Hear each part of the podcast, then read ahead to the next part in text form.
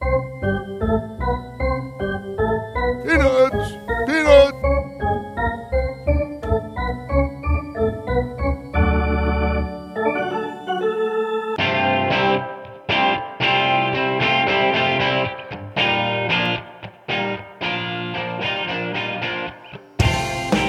Good morning, everybody, and welcome to another installment of the Bat Around. I'm your host, Paul Valley. This is my co-host, uh, Zach Goodman, joining me as always in studio today. Uh, first and foremost, Merry Christmas to everybody. We're not going to be here the next two weeks. We're not going to be. That is a really stern look you're giving me. Am I? Yeah, you're, you're, I'm there- just I'm like I'm like, slowly fading down the You're- you're music. sitting yeah. here like this. Well, look, I had I had the music way too loud to start that. So that's that's my bad. My bad. But we Uh, fi- we figured it out. We got yeah. through it. We got through it. when I start talking, just start giving me a little fade down. Yeah, That's all. gotta But- give you a little but- more of a fade. But, but but I look over and you're just like this. I'm just like staring. Yeah, I know. I was like, Jesus, man. I'm Like- sorry. I'm, I'm just I'm just enjoying your little Christmas message you got going on. Well, Merry Christmas to everyone. We're not going to be here next week or the week after. Happy holidays if you don't celebrate Christmas. I believe Zach and I both do. Uh, so that's why we say Merry Christmas, but it's not to slight anybody else. Happy holidays if you celebrate something else. Um, this isn't really a Christmas themed show. We didn't go. We didn't go. Paul, in why why didn't you dress up as Santa? Like, Yeah, that would have well, been entertaining. We didn't go in that direction today. Just want to remind you, however, that today's show, The Bat Around, is brought to you by your local Toyota dealers. You can make the most out of every day in a Toyota RAV4, available in hybrid or gas only models. A RAV4 can get you where you want to go in style. Check out buyatoyota.com for deals on new RAV4s from your local Toyota dealer today. Young Zach Man. Yes, sir. We are into week 2 Mm-hmm. Well, actually, we're at the end of week two of um of the lockout. Yes. And there's no end in sight. Wow, that got dark really quick. Yeah, We're, yeah. we're- you know, we're talking about Christmas and, and Santa, and then there's no end in sight. So Well, yeah, it got it's- dark. it- it's it's it's basically, uh, you didn't hit record on the um, on the other one. Oh, you were absolutely right. I know I'm right. Um, it's basically they they're not even willing to talk. The two sides, they, from what we're from what I'm seeing, they're not talking and they're not likely to talk until January, and they seem to still only be on the same page on one topic, and that's that they don't like tanking, and they want to redo the draft order. And it's like, ugh, okay, we get it. You want more money. You don't want to pay more money. Figure something out. You know, uh, and, and I, I get the lack of a sense of urgency because it's only two weeks into this lockout and you don't really need to worry about till the end of January, beginning of February. But the fact that neither side is talking, not a good sign to me. Well, no, that's not a good sign at all. And I don't think that I expected them to be at this point. I think uh, where we are currently is kind of where I expect them to be because before Christmas, I just felt like there was nothing really going to be moving as far as negotiations goes. Um, and I feel like the sides are so far apart. And you mentioned they're really not agreeing on many issues at all. If they're agreeing on some CBA issues, it's whether you know that they don't like tanking or, or something kind of as small as that. There's a lot of pieces to go into a CBA, and it's going to be very difficult for these two sides to come together because they're very, very uh, they, they have very diverse opinions on basically every topic uh, that that has to go into the CBA. So you know, this is going to take a while. And I think that we're in for a long winter, and it's just kind of the unfortunate nature of the way things are right now. But I, it's it's it would be good to at least see them have some preliminary discussions about, hey, maybe we can make a compromise here or make a compromise here. Because truth is, they're going to have to make compromises all over the board. Right. Not neither side is going to get exactly what they want, and the the it seems like they're both unwilling to budge because they either Yeah. want what they want or they don't want it at all. You know what I mean? Right. I- I- if that makes any kind of sense whatsoever. Well, it does, right? Right. They're they're basically saying it's my way or the highway. Right, right. So, and th- there's a few issues, right? And so you and I are going to talk about this because, and we're going to talk about it with Stan too. Th- th- there's an article that Ken Rosenthal wrote for the Athletic where he basically gives his fix all for a new CBA, and so he goes through the most important issues. So we're going to talk. We're going to start with the luxury tax, right? Um, and basically, what the owners proposed was a salary floor, mm-hmm. and then a luxury tax starting at 180 million. And That's, pla- that seems a little low to me. Right, right. So what Ken Rosenthal proposes, he's saying that. Okay, so we address the luxury tax, tax issue with a reverse luxury tax, basically saying that any teams that exceed, just like any teams that exceed the luxury tax are penalized, any teams that fail to meet a payroll threshold would also be penalized. So, say you started out this year, your team has to spend $75 million, and then next year, Uh-huh. 85 and then the following year, you have to go to a $100 million payroll Yeah. minimum. Say that the Orioles this year spend 60 million. Mm-hmm. They then get penalized. They get they get taxed or whatever you want to call it to um they they basically get put in a position where they have to pay more money and uh, maybe have sanctions because of the fact that they didn't reach the payroll threshold. And for each consecutive year that you do that, there are more penalties that you accrue because of that. That's Ken Rosenthal's um, fix for the luxury tax. He also thinks that the luxury tax should be raised, but with less punishment for the teams that, that go past it. I, I like the idea of a luxury tax minimum. You know, you look at that around 70 million. I like that idea. I think it makes a little more sense than a salary floor. And I've been someone who's been a proponent of the salary floor in recent weeks um, because I think that it, it, it does help eliminate a team losing 100 games. I think you're going to see a lot less teams be that astronomically bad like the Orioles have been and the Tigers and the Pirates in the past few years. I think you'll see a lot less of that if there's a salary floor.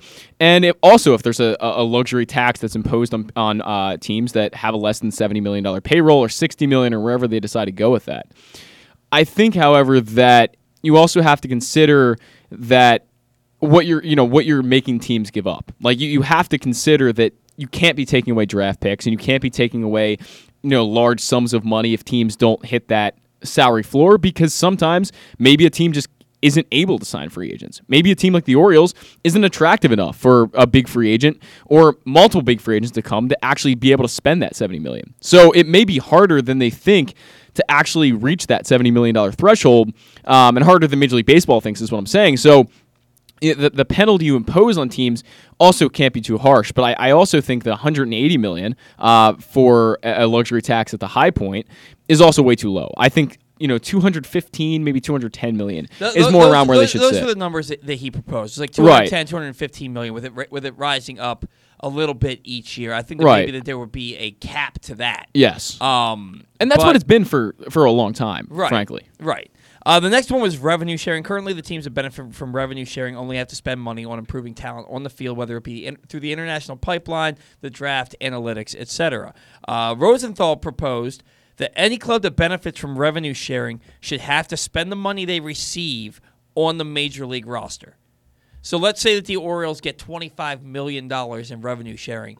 They have to go and then spend that money on free agents or on or on extending or paying some of their, their players that are already on their roster. Interesting. I, I don't dislike that idea, but again, I think it's also going to be difficult, as I just mentioned, to find how the Orioles are going to reach that number, right? Because team uh, guys just don't want to play for the Orioles right now. They're not winning. See, I don't think that's the case. I don't think that's. I don't know. I, I do believe that guys don't want to play, don't want to pay for the Orioles, don't want to play for the Orioles. But I also think that if the Orioles are are forced to spend money, that guys, especially coming right out of the lockout, You're and- right. and- That's a good point. and- yeah. coming right out of the lockout where you need to find a team because you got to get to spring training. Mm-hmm. They have a good. They have a chance to sign some players, right? And we've seen that guys will sign here. sure, Lyles. Once, yeah. once, uh, a they'll sign here if they want to play. B they'll sign here if it gives them the opportunity to play more than someplace else. And C, when the Orioles are back being competitive again, they'll want to play here. It's not like the Orioles didn't bring in free agents. They- They brought in Nelson Cruz, they brought in Mark Trumbo, they brought in Ubaldo Jimenez for better or for worse. you know what I mean? Yeah. But but guys, when the Orioles are competitive again, will want to be here. So so just making the blanket statement that people don't want to play for the Orioles, I think that that's a little bit of a fallacy because you're leaving out some things. But but but yes, th- there is the idea that when your team is this bad, players don't want to play for a team that, that that's that bad that, that's tanking. Now the, it's up to the Orioles to say, hey, we're not tanking anymore. People don't realize this. We're we're starting to try to be competitive, and that's on them. Well, and I think that would be the message sent by Major League Baseball if they do impose any of these rules, is that you're not allowed to tank anymore. And that's not even going to be the Orioles' decision. They're not going to come out and say, we're not tanking anymore because they're basically just forced to. Their, their hand is forced by Major League Baseball. And I think that's a good thing. That's what I've been saying with the salary floor and even the salary luxury tax that could be you know imposed at the at the low level is a good thing. I think that's going to benefit a lot of teams, and it's going to make the whole landscape of Major League Baseball a lot more competitive over a sustainable period of time. It's not going to be where the Yankees and the Dodgers are are that much better than some of the other teams. Even take a team like the Cincinnati Reds, for example. They may be a team that may benefit from this because you know they they're generally pretty good every year, but maybe you know a, a salary floor, a, a salary ceiling on some of these higher level teams like the Dodgers and the Yankees that's you know harder and, and takes more away from them if they hit it. Um, or you know a salary ceiling is what I'm trying to say. Um, is is going to benefit these teams like the Oakland A's, the Cincinnati Oh. Reds that are perpetually good but can't spend as much money. But but you also look the, the Reds have had no problem spending money. They put out big, big Sure. contracts for Castellanos. They put it out for Mike Moustakas. They went out and got Sonny Gray. Sure. So they, they, they're out there. They're they're spending some money. Um, Just not like the ju- ju- Yankees, though. Yeah, well, most most teams don't spend like the Yankees, and now the Yankees are in a lot of trouble because they spent the money on guys who strike out 200 times a year, and, and they Fair still, enough. and they got to pay Judge.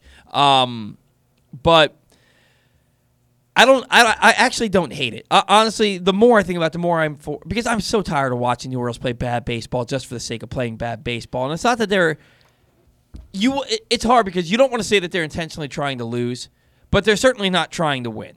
They're not trying to put anything on the field that, or at least over the last three or four years, they're not trying to put anything on the field that, that makes them look remotely competitive because they don't see a point. Because they're, like- Right. I- but, uh, is their mindset if we're not making the playoffs, if we're not winning the World Series, what's the point?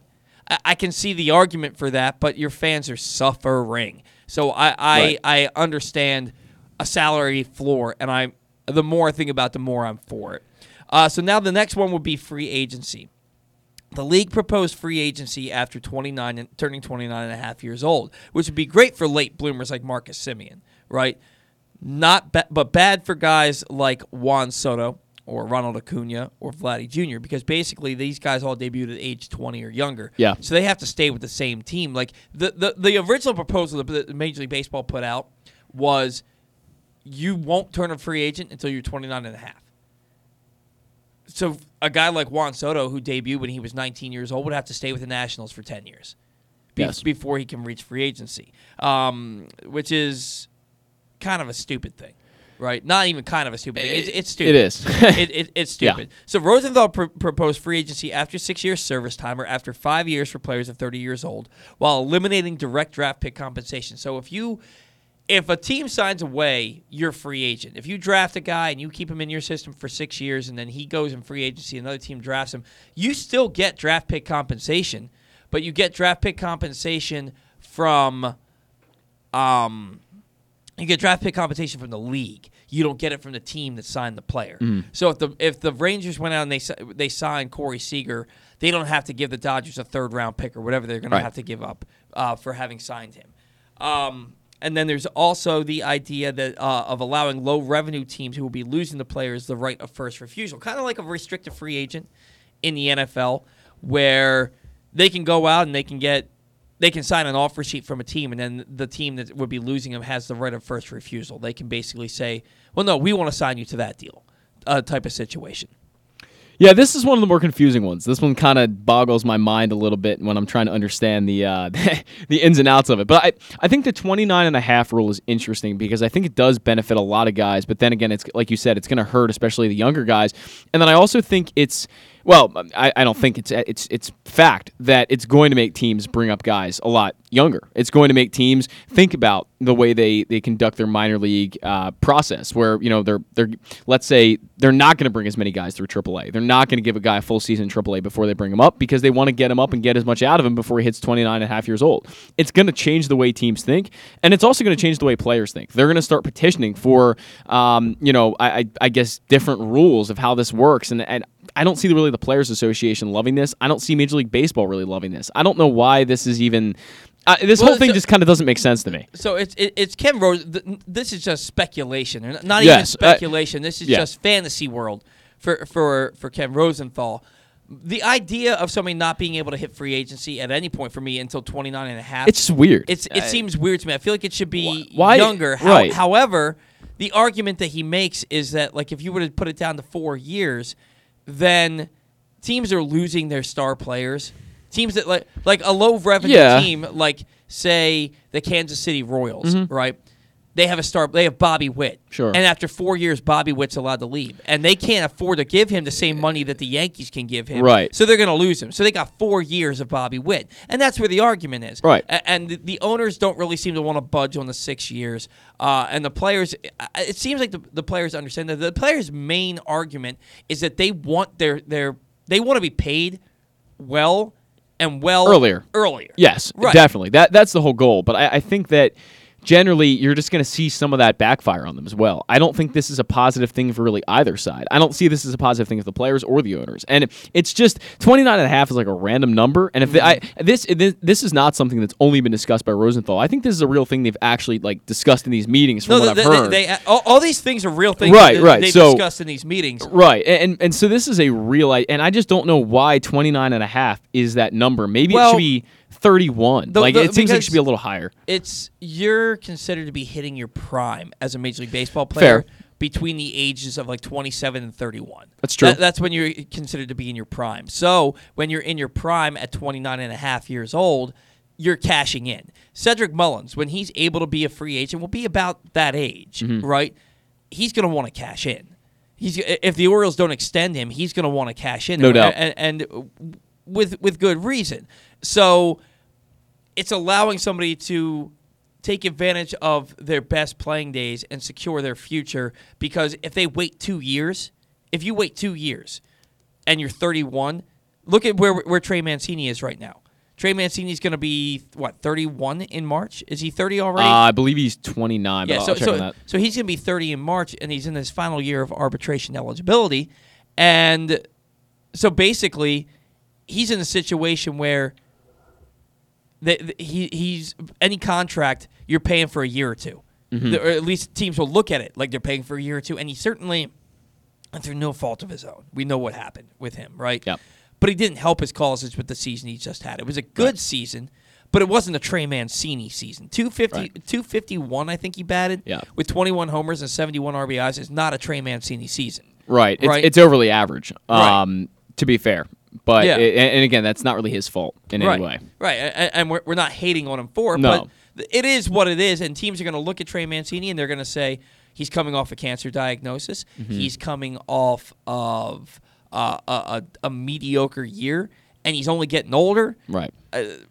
do we really want to pay this guy? It's Right. why the Orioles haven't extended him either. Right. It's you you want to look at the player and I mean we're going off on the a totally different topic right now, but you want to you want to look at the player and you want to you want to feel for his circumstances and for a situation. you want to do right by him, but you're also a business and you want to do what's best for your ball club. And is it best for your ball club to sign Trey Mancini at 30 years old or approaching his age 31 season, which is what he's going to be doing at the end of next year, uh, with a four or five year contract for buku bucks for f at least $15 million a year for him to only be good for a couple of years when you already see a downward trend. And that's a situation that people that, that they find themselves in with free agency. And that's why 29 and a half, rounding it back around, that's why 29 and a half is the number in my opinion.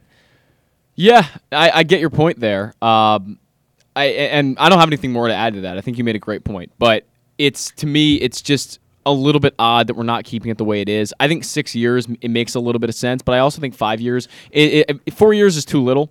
Um, bef- before we reach free agency, five years is kind of the sweet spot for me, um, and I think that's kind of the compromise they'll end up hitting. No, I, I, I, think this is going to be one of the issues that gets figured out first. Yeah, I, I- think that they're. I- very, agree. I, th- I think that this is, and I don't know how close they are, but the but the Right. parameters that you see on both sides are very similar. Right. 29 and a half, six years. I think the players' union knows Yes. that the owners aren't going to budge on six years. I think this is one of the things we'll see compromised first. I agree. Um, even, even though there's, they're not really going to say, "Oh, well, the first thing we did was," but but I Right. wouldn't be surprised if that's how it is behind closed doors. Now, the next thing is arbitration, And the league's current system is that a player is arbitration eligible after three years. We're going to call Stan at 1025. Okay. Um, will you just do me a favor and send him a text? Yep. Let him know that. Um, the league's current system is that a player is arbitration eligible after three years. Rosenthal proposed that the percentage of players who qualify for Super 2 status, and I had to look this up. So, Super 2 status is basically players who have less than three years of service time, but more than two years. So, it's like if you have two years uh, service time plus 133 days, you're a super two. So you can you can qualify for arbitration technically a year earlier than you normally would be allowed Yes. to. Um, so what Rosenthal and right now the percent that percentage you have to be in the top 22 percent of service time for players that fall into that category. More than two years, but less than three years, you have to be in the top 22 percent. Ken Rosenthal is a um, proposing that they that they raise the league minimum to about eight hundred thousand dollars a year. So it kind of helps the players get paid earlier. They're happier because they're Yeah. getting eight hundred. They're getting. Two, they're getting two hundred seventy-five thousand dollars or two hundred over two hundred thousand dollars more Yeah. a year than they would be otherwise. And he's saying that they should raise the percentage. He didn't give a specific number on raising the percentage. It raised from seventeen percent to twenty-two percent in twenty twelve but he's saying that they should raise that number again. So if it's another six percent, does it go up to twenty eight percent? So if you're in the top twenty eight percent, you can start getting paid. And we're talking about hundreds of thousands of dollars, not even Right. millions of, millions Sure. of dollars per per player. So this is something that I think is could happen. I think it's, Yeah. it's I don't think it's a bad idea. The whole the whole argument here is Pay players more. I mean, pay, that's pay, the payer the players want to be paid more and they want to be play, paid earlier in their career. right. I don't really have an issue with that because Yeah. Like look, we can look at it as an innocent bystander, as a casual fan, and say, "Well, they're making generational money either way." Right, but they're in an industry where it's eat or be eaten. It's competitive. Right, And, and, and this is what the money is. You don't. A, a doctor can make four hundred thousand dollars a year, Mm-hmm. right? And he's not going to say, "Oh, well, but for the first three years, you guys can pay me one hundred and seventy-five thousand dollars Yeah. a year." So, so where I find fault with a, a minimum at eight hundred thousand, I believe the league minimum this year is, is around six hundred thousand. Right. So it's about two hundred thousand more. The, the way I find fault with this is that you're going to have a guy, and I, I don't want to throw him under the bus, but I'm just going to. Um, Andrew Velazquez, per se. Just take a guy like that, who is not a really a major league player. He's like more like a 4A player, who is going to find backup roles on teams because he's versatile and can play everywhere. He's going to be a guy who lasts in the league. He might have four years of service time at some point. There is a good chance Andrew Velazquez lasts as a backup shortstop or a backup second baseman or wherever they want to put him. The Yankees had him on their team this year. The Orioles have had him in the past. Does a guy like that deserve the kind of money that maybe a rookie, say like Juan, when Juan Soto came up, he'd be making that same minimum salary. Does a guy like Andrew Velazquez deserve to be paid almost a million dollars and then be able to make arbitration that early on? Say that, you know, if he's one of this uh, top 22%, does he deserve the same kind of money that a guy like a generational talent like Juan Soto would? Does that make sense? Well, where but, but see, and that's where you have an ownership mentality. He doesn't deserve to make Yeah. this kind of money because he's not as good. Whereas a players' union, all they care about is getting their players Yeah. Mm-hmm. paid, and that's what and, that, and that's their job. The, the the players' union, their job is to protect their players. And maybe in your mind and in uh, Brian Cashman's mind. He's not worth that money, right? In Andrew Velazquez's mind, you're damn Mm-hmm. Well, I'm right. sure he- I'm sure he thinks money, so. And if you give him the opportunity, he's gonna. In his mind, we both know. We've watched Andrew Velazquez, play. right. And he's just an example of one of many. Right. In his mind, I'm going to go out to it. I'm going to show you that I'm worth that money. But it Mm-hmm. doesn't matter because if it's the league minimum, that's what you're getting. And, and see, what you're also saying, if, if you're if you become arbitration eligible after with, with Super Two status, you're going to get a hefty pay raise. He's not going to get the same pay raise that Juan Soto is going to get. So Right. they're really only making the same amount of money for the first couple of years. Now, really, Yeah, where, right, where, yes. where the fault is, is actually back on the owners because if you if you have a talent that's Juan Soto that's 19, 20 years old and they're the clearly the best hitter in baseball, why aren't you extending them? Well, right. That's the- that's an argument too. The Rays just extended Wander, Fran- Wander Yep. Franco. Yep. They gave him stupid money after 70 games. Yep. Right? Juan Soto's put together three years now showing I'm the best freaking player in Yeah. baseball.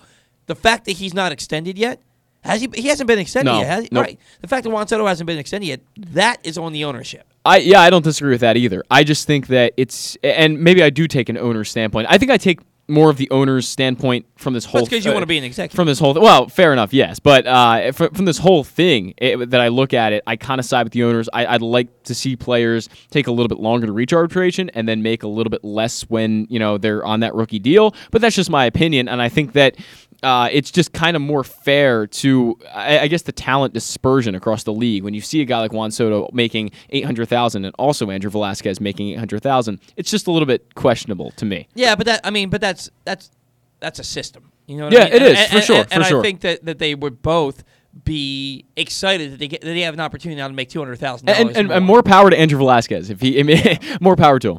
Um, the next issue is the draft. Right now, the draft order is determined by record rather than uh, uh, by record worst to best, which entices tanking. Both sides agree that this need to, needs to be altered. I think most people around baseball Yeah. will say that this needs to be altered. I wish it had been altered. I- I'm glad that, we, that the Orioles got Adley Rutschman out of the deal. I'm glad that they got Heston Kjerstad and that they have the number one overall pick this year. Hopefully, Mm-hmm. you know what I mean. But I think I would have been happier if I'm watching my team try to try to at least be competitive, Mm-hmm. uh, rather than tanking so they can get a better draft pick. Um, Rosenthal proposed that the 10 lowest revenue non-playoff teams be placed in the lottery, with the weighted advantages going to the teams with the best record. So a team like the Orioles would be in the draft lottery, Mm-hmm. but they would have the least opportunity to get the top overall pick Yeah. because they had the worst record in baseball. Yeah, I'm not a big fan of that. Yeah. Jayson Stark proposed a tanks but no tanks dra- draft method in which the five teams who were closest to making the playoffs but missed would get the top five picks. So a team like the Toronto Blue Jays that won 91 games and legitimately may have one of the best rosters in all of baseball would get the top Yeah. pick because they finished the game out. So, my question to Jayson Stark on this one is so why would a prospect make the difference? It's not like you just because drafting a guy is going to make them a playoff team the next year. You know, you know what I'm saying? Like, why why is drafting that guy a it- it- reward? I, I don't know. what he's saying is that it, it, it rewards you for it rewards you for putting forth the effort and being a competitive ball. Oh, definitely. That's what he's you that's what what he's saying. I just think it doesn't make sense in it- doesn't- it- actuality. I it's not it- like the NFL. It's not Right. like oh, so now I can go out there and I can draft Trevor Lawrence to replace my my Trent Dilfer quarterback, and we and give us the opportunity to now be that that championship caliber team. Uh, so I, get- I get what you're saying there. I don't like the idea because it basically it would mean that if the Orioles the his draft method is basically the top five picks go to the top five teams that just missed the playoffs, then then the worst records that you have, the worst records that you have, uh, six to fifteen. The sixth worst record through the fifteenth worst record would then get picked six through fifteen, and then it's a reverse order of the worst picks in baseball. So the Orioles would pick twentieth yeah. before the I. It just doesn't make sense. How are you ever supposed to get better? You're- That's my e- question. Mm-hmm. Exactly, and that, and that's and that's the argument. That's the argument, which is why they're not going to to Yeah. incorporate that. But uh, let's get Stan on the line because there's a lot of issues that we just covered, and I want to I want to get Stan's opinion on it. Stan, first and foremost, how are you this morning? I'm good. How you guys doing? We're doing really well, doing really well, and we're going to talk about a Ken Rosenthal article that I read uh, here momentarily that really kind of tackles these CBA issues. First and foremost, though, I do want to ask you about uh, Anthony Bemboom, who the Orioles signed. He's a minor league catcher that they signed. He has 54 games of major league experience. The the batting line 178, 241, 287 leaves a lot to be desired, but he's thrown out 14 of 35 base stealers for a 40% clip at the major league level and a 35% caught stealing rate at the minor league level. How do you feel about this signing for the Orioles? Uh, kind of a yawn. Yeah. Um, I'd agree. you know, I mean this this is like picking up Boston wins. You know, uh, I don't I don't you know doesn't doesn't move me. Yeah. I wouldn't expect Doesn't move me. there no, no signings that happen during this lockout because they're all going to be minor league deals are really going to move you, uh, and you do expect the Orioles to go after a major league catcher once the lockout is over, assuming that it will end at some point. You would expect them to go out and get a, a major league caliber catcher to hold down the fort while we, they wait for Adley Rutschman, assuming he's not on the big league roster. But I do like the idea of getting a catch and throw guy who can throw out base stealers that can help a, a, a young pitching staff. Uh, does he? Do you see him having an opportunity? uh, And this is without knowing who else they signed to compete for a job, whether it be a starting job for a month or a backup job.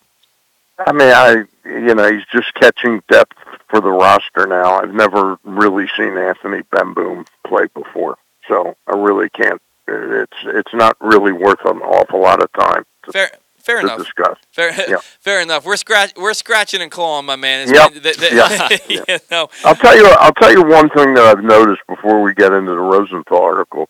There seems to be a much higher rate of players signing to play in Japan and um, and Korea right now. I've noticed it that seems too. like uh, the uncertainty that they're trying to avoid what will be a real cattle call, uh, you know, come March, where their opportunities are few and far between, and the dollars aren't going to be that great. So I think some more people, like like Matt Andriese, I mean, he's a he's a guy that would probably be a, a decent pitcher on an Oriole pitching staff Mhm. uh, and he's he just signed. You know, he's bounced around a little bit, but he's capable. He came from the uh, the Tampa Bay organization. He's pitched with three or four other teams. He just proactively signed, I think, a two-year deal in Korea or something like that. I'm I'm noticing more of those. Maybe it's because when I go to MLB trade rumors, that's what's there.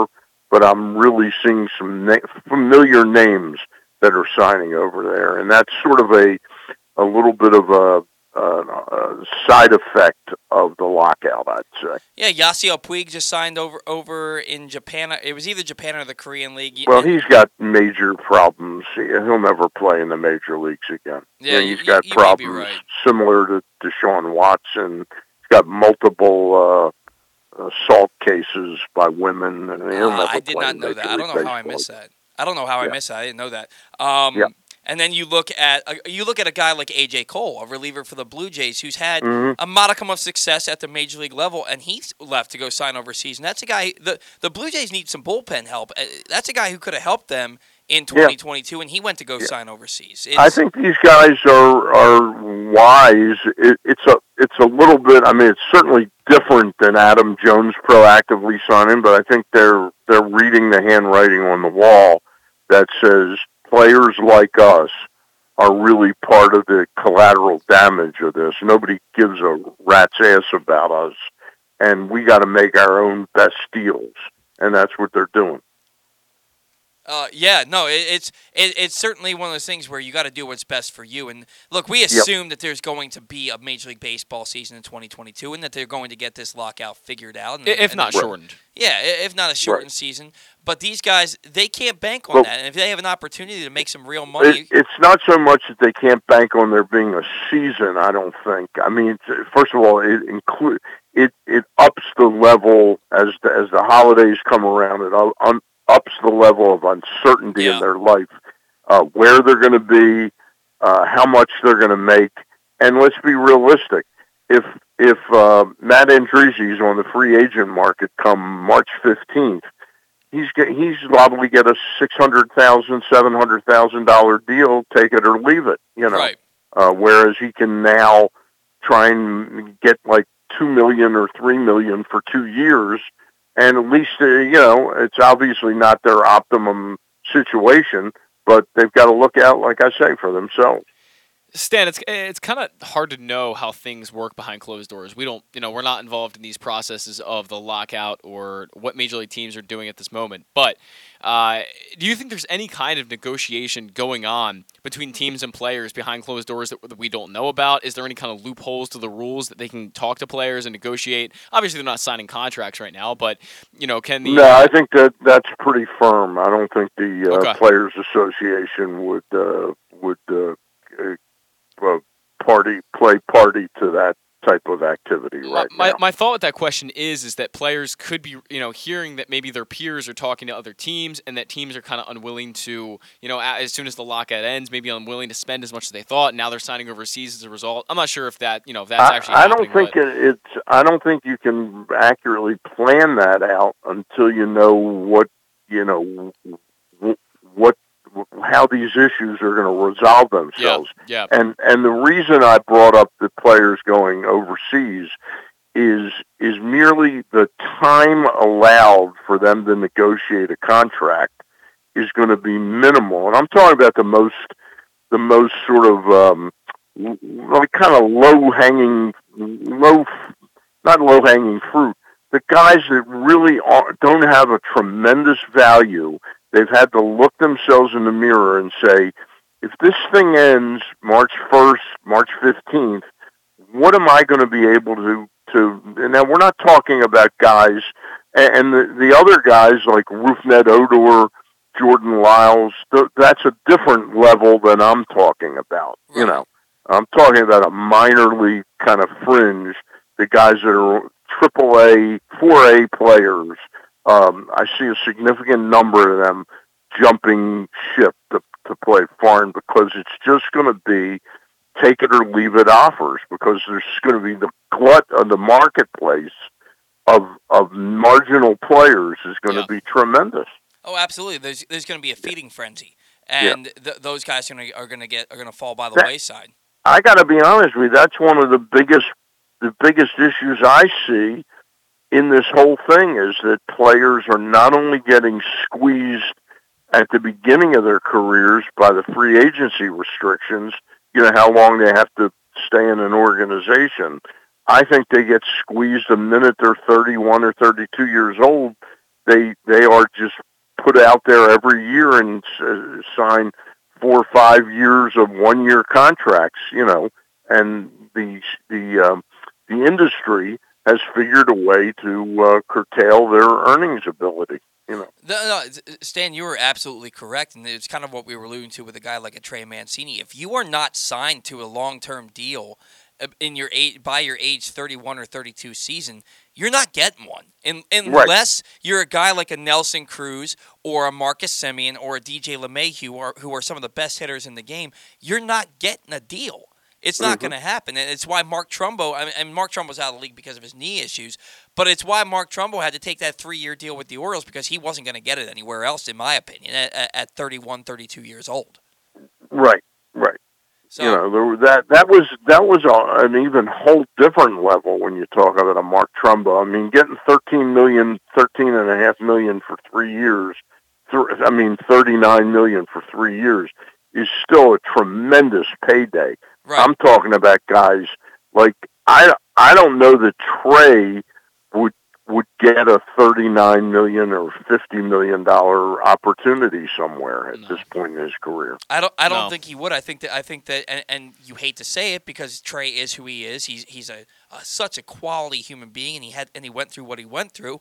But baseball teams operate as a business, and they're going to look at Trey Mancini, and they, they they see the health issues, and then they see what is a down season, a very mediocre season by Major League Baseball standards at this point from him in 2021. Why would anybody give him, you know, like you said, three years, 39 million at this stage? Uh, You're Yeah. You know, that he's worth more to the Orioles than he is to anybody else. And He's of- worth. I agree with that. He's worth more to the Orioles than anybody else, and it's a it's a shame that that's the way the uh, sport now treats a significant number of players. Yeah. And unfortunately, eh, Mancini is a is a first baseman that hits a lot, and that's kind of a replaceable player across Yep. baseball. You Yep. can kind of find. I mean, you, you look what the the White Sox did with Yermi Mercedes, where he had two months where he just you know, destroyed the cover off the ball, and he kind of came out of nowhere, and obviously it didn't last. But that just goes to show that you can kind of find these players really anywhere. There's there's Yep. a lot of good hitting first basemen uh, Yep. all over the league.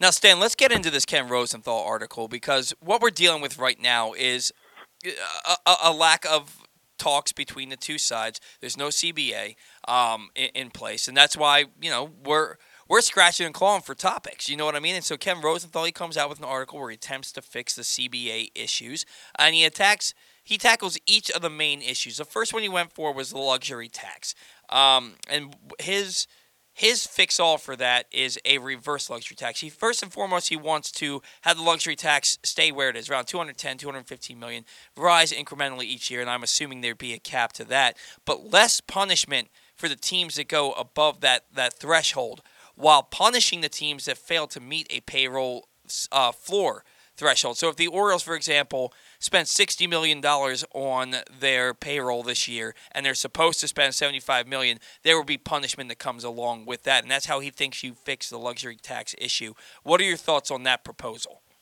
Where would that money then go?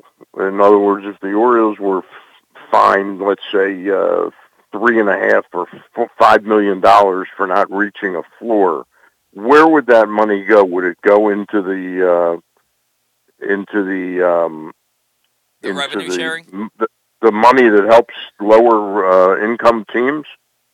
Yeah, I, I I would imagine it would go into revenue sharing. I, I don't know. Yeah, what, what revenue it- sharing. Yeah, I don't know what I'm- yeah. I don't know what else they would do with it. He didn't really he didn't really say where that money would go in the article, but I'm assuming it would go back into revenue sharing. But the Orioles wouldn't have, uh, Yeah. you know, or I maybe just don't know that, that that's a, that's an interesting plan, but I, I, I, I, I'd have to know more about what what tax rate they would be taxed at. I mean, it it almost sounds like you'd be stupid to go under. right. So I, I don't know unless I really read read the article or, or understood the proposal better. I wouldn't really have strong comments on it. I mean, you know, we've we've heard that, that that's one of the issues that they're talking about here is trying to have some type of floor. You know, and the figure that was originally thrown out was a hundred million dollars, Right. and I don't I don't see that they'll get to that threshold. I could see maybe a a three to five year incremental plan where it started at 65, 70 million and got to a 100 million over a four or five year period. right. I don't think they'd start. I was gonna say a 100 million. There's there's no way. It's just it's just too high. I, I think even 70 might be a little too high. I, I, Yeah, I mean, especially coming Dude, out of I- a couple of years of this pandemic, and w- let's be honest, what the revenues are going to be like. I mean, th- there must be a calculus or a calculation that ownership knows. You know, hey, with this lockout and getting a late start, and maybe the season starting, we're kind of shooting ourselves in the foot in terms of attendance again. You know, uh, so you know, I mean, I'm. I'm not stunned at all by the the powers that be in the sport, but it is kind of staggering that you know you get a, a half season, then you get this full season under the COVID umbrella, and that's that's where you choose to not kick the, the can down the curb another year or something like that. It would seem to me that both sides could have agreed to some kind of short term two year deal where they're going to work on that, just like they're kicking the can down the curb now by saying, well, we're going to lock the sport out and we'll work on these things. And you see how hard they're working on them. Yeah, they're right not. now. They're not even doing anything. They're not, they're not talking. You know. Well, they had they had a meeting the other day, and I will say that that was promising because what you don't want to do is you let's say you have six or as the Rosenthal article implies, you have four or five central, you know, things the nuts that are tough to crack right now. Mhm. But you've got eight or ten other items, you know, uh, that you that that need to be addressed uh, and they're working on those some of those things that wouldn't be referred to as core issues because what you find is in negotiations and I don't think the three of us have spent an awful lot of time in negotiations but I've spent more time kind of like the TV commercial where the woman jumps up and says uh, the waitress passes out and says hey I watch a lot of uh, TV dramas you know hospital dramas um, I, I think what you have here is uh, a situation where if you crack a few of these smaller nuts, you can build some momentum of cooperation that then you really can sort of address the the larger issues. Go ahead, Zach. You want to? Yeah, yeah. So I, I was just going to say that the 2022 payroll currently, uh, according to Spotrac, is at 29 million dollars. So that's and that's including Jordan Lyles. Um, I don't know Right. if that includes all of the uh, arbitration deals that they've come to yet because they haven't really agreed to figures with a few of the guys. Uh, you know, coming in the probably the next, I guess, whenever. You mean they- like the Means and the, Right, and right, the and Mancini. Mancini they, and ha- all they that? haven't agreed know. to those numbers, so I don't think those are factored in. But my question is here is how are the Orioles going to get to 70 million from once you add in those numbers, roughly probably 37, 38 million? How are the Orioles Well, going to get to well 70? sign Yeah. Carlos Correa. Well, that would help. Yeah, like, go. That would help. Go out and get him. But I mean, they, they're going to be uh, right around 40, 45 million after arbitration because Yeah. Trey Mancini alone is going to get eight million. In- True. in- okay, good point. Good in, point. in arbitration. Um, You know, we we don't know exactly what kind of conversations they've had. It was clear oh, by the timing of the Lyles, and I'm talking just about the Orioles now. uh, the Lyles uh, deal that they wanted to get something done. Now, do they have a plan to have something else done? You know, like like another Lyles. That would certainly, uh, I think, invigorate the franchise a little bit and get the fan base even marginally more interested in what's going on right now. I, I would I would argue that they're probably going to sign one more uh, major yeah. league pitcher. I would think that they have to. I, yeah. I, I think that there's going to be something in this new CBA about a salary floor. I think there's going it's been talked about too much. And I think that both sides kind of want it. They just want the parameters to be right. I, I think that, that maybe the Orioles internally are preparing for the fact that they're going to have to spend more money this year, and that they probably should because there's no point in them not anymore because they're going to eliminate tanking in, in this new CBA. Right. They're going right. to eliminate that. That's the only thing they're on the same page on. Um, yeah, and both sides are, are in agreement on that. And I'll tell you, you know, it's uh, there's an old expression, you know, when art imitates life. I've got a friend of mine that turned me on. This is going back now till to the uh, 80s uh, when I first played fantasy baseball. His his group started the second league. You know, the original league was the rotisserie league, started by some people like uh, uh, Glenn, Glenn Waggoner and um, God, I forgot some of the names now. It's been so long. There was a guy named Sklar. Th- these were writers in New York, um, uh, you know, journalists that started fantasy baseball and this league, my friend Bruce Buechele, his league has for 10 years stopped tanking so you could get the first pick and built a system in fantasy baseball where the teams that get the the biggest benefit from the draft it's it's not totally spanking people and making the Orioles like the 20th pick but it's taking them out the the teams that really don't try it's taking them out of the running for getting the number one pick, you know, well, and and say the top five guys, you know, and then you would sort of have a lottery system that might pick who the next 10 teams are or something like that. Or a weighted pick where the Orioles would have a shot at getting the number one pick, but it would be so weighted against them that the odds of them playing for getting the number one pick shouldn't really matter. Well, and that's what Ken Rosenthal proposed for the draft is that the 10 lowest revenue non-playoff teams would be placed in the lottery with weighted advantages going to the teams with the best records of those 10. So yep. a team like the Orioles, they would be in the lottery, but they'd have the least chance of getting the top pick in the draft of any team in there because they were the worst team in baseball. So with that worst team and the the implication is if you're the worst team, you're not trying to be better and we got to be honest there are four or five teams every year that that tank. You know, there's no yeah. question about it. Yeah. Now, now let me ask you a question uh, uh about that. Look at the 2018 Baltimore Orioles. They clearly went into that season trying. They, they, they signed three three pitchers. They kept Manny Machado around instead of training, which would have been much more prudent for the for the team. Uh, they, it, was 18, they, it was 18 the year they signed Cobb and Cashner. Cobb, Cashner, Tillman. Um, right. They, they didn't trade Machado. They said we're going for. It. We're making one right. last Britain, run Right. Okay. Go ahead. Yeah. And then yeah. and then so by the time they get to the trade deadline, they're 50 games out of first place. They are so unequivocally bad that they have no choice but to trade trade off players to try and get their team better by acquiring prospects. So yeah. if, if that's a scenario, they're they're punished as if they weren't trying when they clearly were. Um, yeah, I mean, yeah, I guess that that would be the the uh, yeah.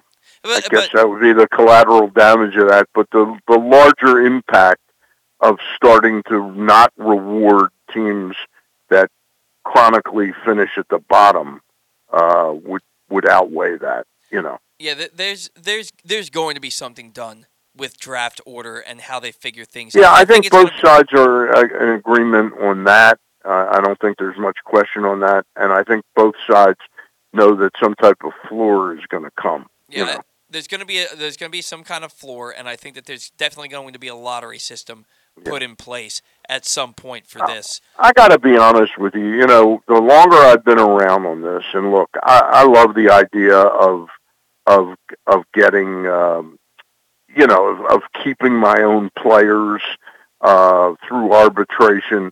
But I got to tell you, I think the, the the entire system of free agency that's really where the the nut may need to be cracked, and that they may need to cut the service time down um, a half a season or something like that, and have some stern penalties for sort of manipulating service time.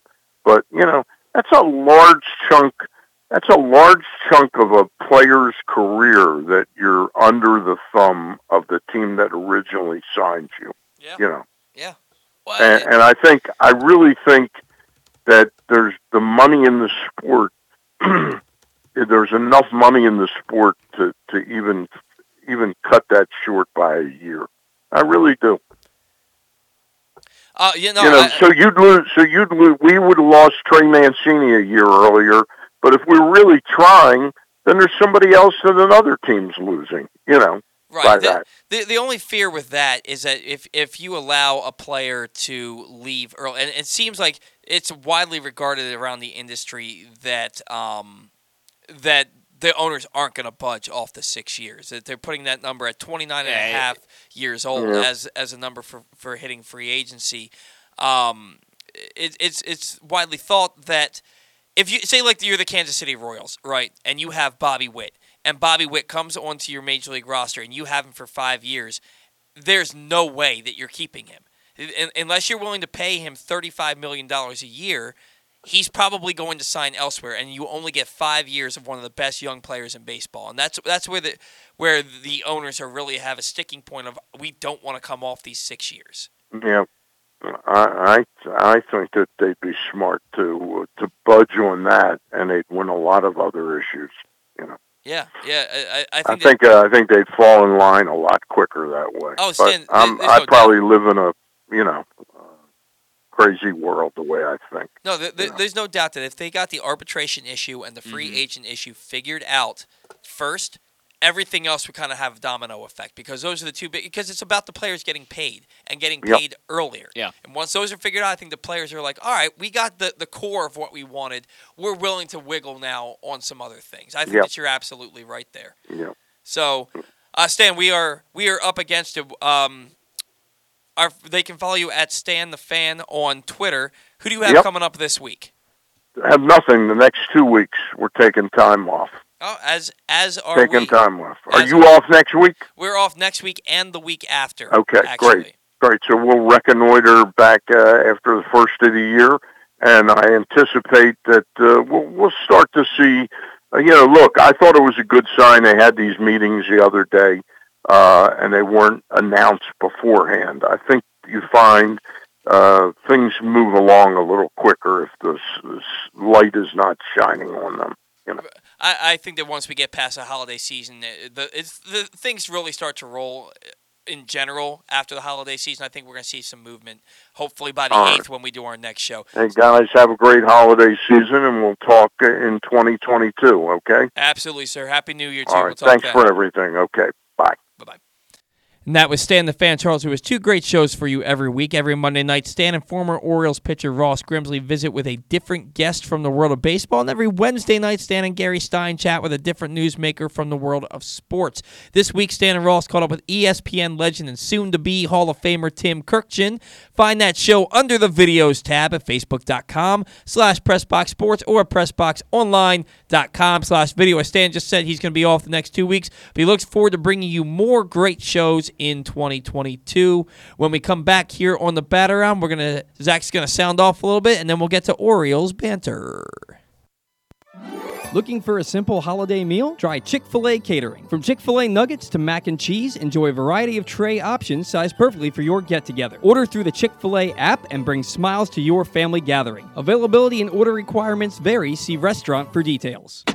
Hey, it's KZ. The Pressbox Fantasy Football Show is back as always on Thursdays. You can catch it at 11:30. We're brought to you this year CCBC and Glory Days Grill. You can catch the show two ways: Facebook.com slash Pressbox Sports or PressboxOnline.com slash radio. The slash radio is if you want to listen. On Facebook is if you actually want to see my ugly face. We're gonna have a lot of fun this year. DFS, daily lineups, keepers, all kinds of fun stuff. Please tune in. Pressbox Fantasy Football Show every Thursday, 11:30 a.m. Sports fans, the wait is over. The all new FanDuel Sportsbook is now open at Live Casino and Hotel in Hanover, Maryland. This is your chance to win big right in your own backyard. Bet on every sport with self service kiosks and watch all of the action from the best seat in the house. Make every moment more at the all new FanDuel Sportsbook at Live Casino and Hotel in Hanover. Please play responsibly. Gambling problem? Please call 1 800 Gambler or visit mdgamblinghelp.org. Need to hone your computer skills to boost your career? Or maybe you want an IT certification? CCBC Continuing Education has the courses and programs you need for a career in the computer field. And it's all tuition free. From the basics to specialized training, we have the classes you need from hardware to programming to cybersecurity and so much more. It's your choice. It's your career. Call 443 840 4700 or visit ccbcmd.edu slash computer training. Glory Days Grill's winter seasonal menu is back with comfort classics like their house made meatloaf and short rib grilled cheese. It also features the center cut sirloin with grilled shrimp, the char grilled pork tenderloin, grilled meatloaf sandwich, smoky thigh wings with Alabama barbecue sauce, and a Brussels and bacon appetizer. All of these items pair well with Devil's Backbone 8 point IPA or their anniversary IPA brewed by Devil's Backbone. And try their seasonal cocktails Blood Orange Bourbon Urban cider, Apple Ginger Mule, and Captain's Hot Cider. Find out more and get your order in today at glorydaysgrill.com. Great food, good sports. Hey guys, it's Paul Valle, and there's a new era of Glenn Clark Radio as I've joined Glenn every weekday from 10 a.m. to noon. There will be some changes, but what won't change is the absolute best daily discussion of Baltimore sports. New Baltimore Ravens wide receiver, Rashod Bateman. Thank you, I appreciate it. He is outfielder Cedric Mullins. Thank you guys for having me. Trey Mancini. Thanks for having me on, guys. He is Kevin Zeitler. Uh, thank you. Very happy to be a part of this. Ravens kicker Justin Tucker. Thanks for having me. Adley Rutschman. Absolutely. Thanks for having me on. John Angelos. Thanks a lot. Good to be with you. Ryan Mountcastle. Thanks for having me on, guys. Marlon Humphrey. Thank you, thank you, thank you. Quarterback for the University of Maryland, Taulia Tagovailoa. Thank you guys for having me. He is J.K. Dobbins. Thank you for having me. I had a great time. The great Ray Lewis. Always good to be on. Coach Mark Turgeon. Appreciate it, guys. Thank you. He is Mr. Cal Ripken Jr. Good chatting with you. You can watch us live at facebook.com slash pressboxsports or listen at pressboxonline.com slash radio. And podcasts are available on Apple Podcasts or Spotify.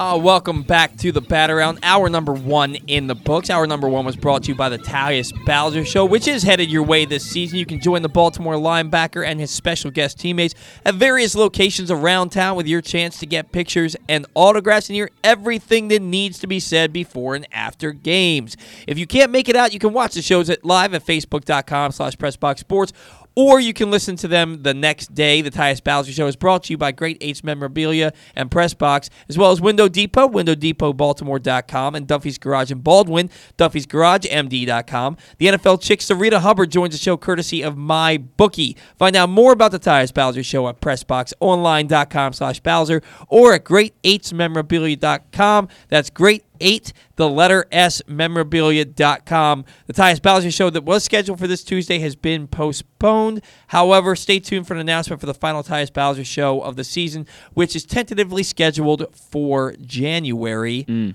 4th. Nice. All right, Zach. Zach's gonna sound off today. Sounding off with Zach Goodman is brought to you by the Underdog by Underdog Fantasy. We can bet on sports in Maryland now, but we still can't bet online or on our phones. But you can feel like you're betting totally legally and right on your phone by playing Underdog Fantasy Football. You got player props, parlays, and traditional fantasy games uh, that are all available. And big and we're to give you some free money to play with thanks to our friends at Underdog Fantasy Football. Go to underdogfantasy.com or download the Underdog Fantasy app. Use the code PressBox and whatever you download up to $100 we will we will match. That is right, young Zach man. Up to $100. If you put in 100, we're going to give you $100 to play with. Use and you can use the code PressBox with Underdog Fantasy Football to start winning money today.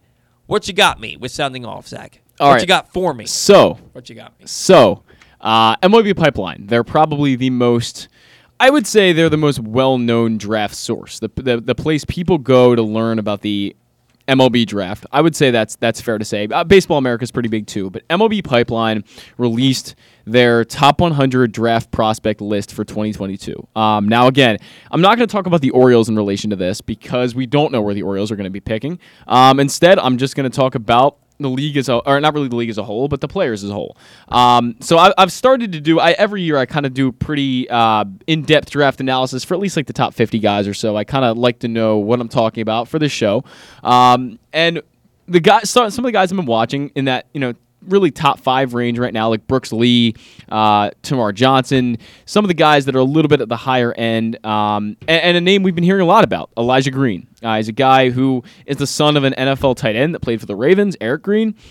He's a guy who's an incredible athlete with a beautiful swing. If you've seen it, uh, he plays at IMG Academy, which is th- probably the biggest baseball uh, high school in the entire country. It's it flush with talent, and they play a lot of really good teams as well. They play other academies in that. It's, it's like in the Bradenton, Florida area. Um, they, they play year round, obviously, or, or Green gets to play year round because he's in Florida and it's always warm. And he's an incredible talent. This kid is, is going to go probably top five, maybe top 10 in, in the Major League Baseball draft, and he deserves to because he's an incredible player. However, I think there are a lot of questions about the the contact rate with this guy. If you look at the numbers from uh, his 2021 season, uh, it- it's just not quite as an as- Underwhelming. uh, right, it's not quite as impressive as you would expect for a guy that you're hearing about. That's this generational talent might go number one overall. So you look at his batting average. And batting average is kind of an old stat, but again, we don't get a lot of other stats when it comes to high school. We don't get like the advanced metrics that we can get, like WAR or whatever it is. But he only hit 321. And if you look at a guy like Bobby Witt Jr., Bobby Witt Jr. in his year where he got drafted hit around 500, 550, something crazy like that, which is I think a lot to be expected with a guy who's going to go number one, number two, number three overall. 321 isn't bad, obviously, but it just shows to me, first of all, that there are some contact issues, maybe putting the ball in play, a lot of swing and miss in his game. And this is further uh, seen in his 35% strikeout rate, which is very, very high. Um, Eric Longenhagen, he's a writer for Fangraphs. He wrote a book that I read over the summer, um, and I'm, I'm blanking on the title of the book at the moment. But in that book, he talked about that teams in front offices like to see under 25% when they're looking at drafted guys. They want to see an under 25% strikeout rate. We're looking at 10% higher than that. We're looking at 35%. And I think that's even worse given the fact that he's in high school. I, I just I, I see this guy dropping down the board a lot more than people expect right now. I would say Elijah Green is going to go top 10, but I'm not positive in that. I it- he could drop farther than that. You look at what happened to Kahlil Watson this year in the draft. There were some swing and miss uh, concerns with him. He dropped down big time. Swing and miss is one of the things that teams are really taking into account more and more these days. The contact rates, how much they strike out. This is, you know, all of these metrics are huge right now in baseball. And I think 35% is just far too high for a guy who's in high school. Yeah, well, first and foremost, he hasn't played his senior year. Correct. Yes, right? he has a whole nother so, year. So yes. he, he could come out in his senior year and he could hit 500. absolutely, and, and then and, then he would be and then get that strikeout rate below 25%, and Right. then he'd be the clear cut number one overall player. Right. For me, we don't even know that the Orioles are going to get the number one overall pick. It's Yeah. assumed because they had the worst record, and you would like to think that in the new CBA there would be some kind of literature or language in there that says, "Hey, Mm. this is going to start in 2023." Um, I just think that if you are allowing teams to operate under the tanking is what gets you top draft picks and all that under under that mindset, it's totally unfair to just pull the rug out from under them. Yeah. a- out of nowhere. And this isn't just the Orioles. This is also with teams like the Pirates and the uh, and and the Rangers and the Diamondbacks. It's they they they were operating under the under the mindset that we're allowed to do this and this is how you get better is by being really bad right now. Yeah. I don't think you can take that away at the drop of a hat. I agree with you. You know, um, they could. Uh, Evan Drellich, who we had on the show a little over a month ago, he seemed to think that they're not really too concerned about that. That that that, that nothing that he doesn't know that anything would be grandfathered in. Um, having said that, if the Orioles don't get the number one overall pick, Elijah Green might not even be an option for them. If Sure. they if they do get the number one overall pick, honestly, I've already got my heart set on Brooks Lee. I think Okay. I think if you have Brooks Lee playing shortstop and then you have Gunnar Henderson playing third base and Jordan Westburg playing second, you have a formidable infield that's under team control for a for a good bit. Um, for me, Brooks Lee is the guy that, that's at the Okay. top of my wish list. I know that you had what was it, Termarr? Termarr Johnson, I'm Termarr big Johnson. into Termarr Johnson. Yeah, I mean, the, the yeah, swi- and, and and and if he's as good a player as you say he is, and he plays second base, I, I'd be Mhm. for that pick too. And he can play, kind of play all around. He's a really good athlete, so he Yeah. can play. I mean, they can use him. I, I think he's a guy who could be molded into kind of any position. Um, unfortunately, he, his height maybe would take him away from a position like first base, obviously. I, I, I think that um, Elijah Green was like the it name, the hot name Mhm. over the summer. Yeah. A- right after the draft, it was like, all right, well now the draft is done. Who's next? Yeah. and that, the, I think the talks have kind of simmered a little bit. It's not a great comparison, but it reminds me a little bit of Blaze Jordan. If you remember when Blaze Jordan was taken uh, Yeah. by the Red Sox a few years ago, he was a guy who, who over the summer, uh, the year before he got drafted, was at all these showcases and hitting these massive home runs. I, I think he hit one uh, in in the old Rangers Stadium. He hit one like 500 feet, which it, at, at like 16 years old. And this was obviously quite a few years before he got drafted, but two years before. But he's a guy who made a lot of headlines because of how hard he hit the ball and how far he hit the ball. Blaze Jordan ended up dropping into like the second or third round. Um, and he's a guy who was not exactly as coveted as people thought. People thought he was going to be a top 10. And I'm, I'm, I'm sure, I, I guarantee that's not the case with Elijah Green. Elijah Green is a better player, and he's an, actually, frankly, an incredible player. The guy is a five tool talent. However, I just think that he he's got to bring that swing and miss rate down uh, in, in the in the senior season, or he's going to look at some teams uh, passing on him early on. Well, yeah, b- and you know what, Blaze Jordan, he had a really nice uh, first year. I mean, I mean, in, in the in the Florida Complex League, he hit 324, 368, 590, six home runs and 26 RBIs That'll work. in 28 RB, in 28 games, only 21 strikeouts Nice. uh, in in 114 plate appearances. So not not a not a bad line there. Then he moved up to Salem for a little bit, uh, and he slashed 250, 289. Uh, 444 with eight strikeouts in 36 at bats. So the, But the he's what strike- 19, 20? yeah, he's uh, Yeah. yeah. he's he's 18 he was 18, 18, years old. okay, gotcha. Uh, playing then. So it's um I think Blaze Jordan is is is a talent that's going to have a big Oh, definitely, career. definitely. I, I, I could totally see him being kind of like a Jack Cust. Almost. Yeah. Do you remember Jack I, Cust? I do, I do. I see. I, I think of him as almost like a Hunter Renfroe, maybe. Okay. Um, somewhere- very similar. Yeah, like maybe not the athleticism because Renfroe is really a great athlete and Blaze Jordan's not, but the the bat kind of reminds me of that. Yeah, and but that's not a number 1 overall pick. No, no, no, right. no, it's a, no. And you you don't want your number one overall pick to turn into that player. Yeah. You know what I mean? I, and I think that the Orioles front office is does enough work, does does enough due diligence to make sure that the player that they draft number one overall doesn't become that player. A hundred percent, yeah. You, you look at Heston Kjerstad, who went number two overall. Nobody saw myocarditis coming. No. Th- th- there was no way to know that that was going to happen. It's just luck of the draw. Right, but but it, it, but he's the type of guy where you are pretty confident just because of who's running this regime and you've seen what they've done with this farm system just over the last three years. He's the kind of guy who you kind of don't doubt that he's going to come out and play really well. Yes. in 2022 Yes. at the minor league level and probably move pretty quickly after that. So I, I, I trust that this regime is going to take. Maybe not the best player because that's never been their mo. It's their best player for what they're trying to do.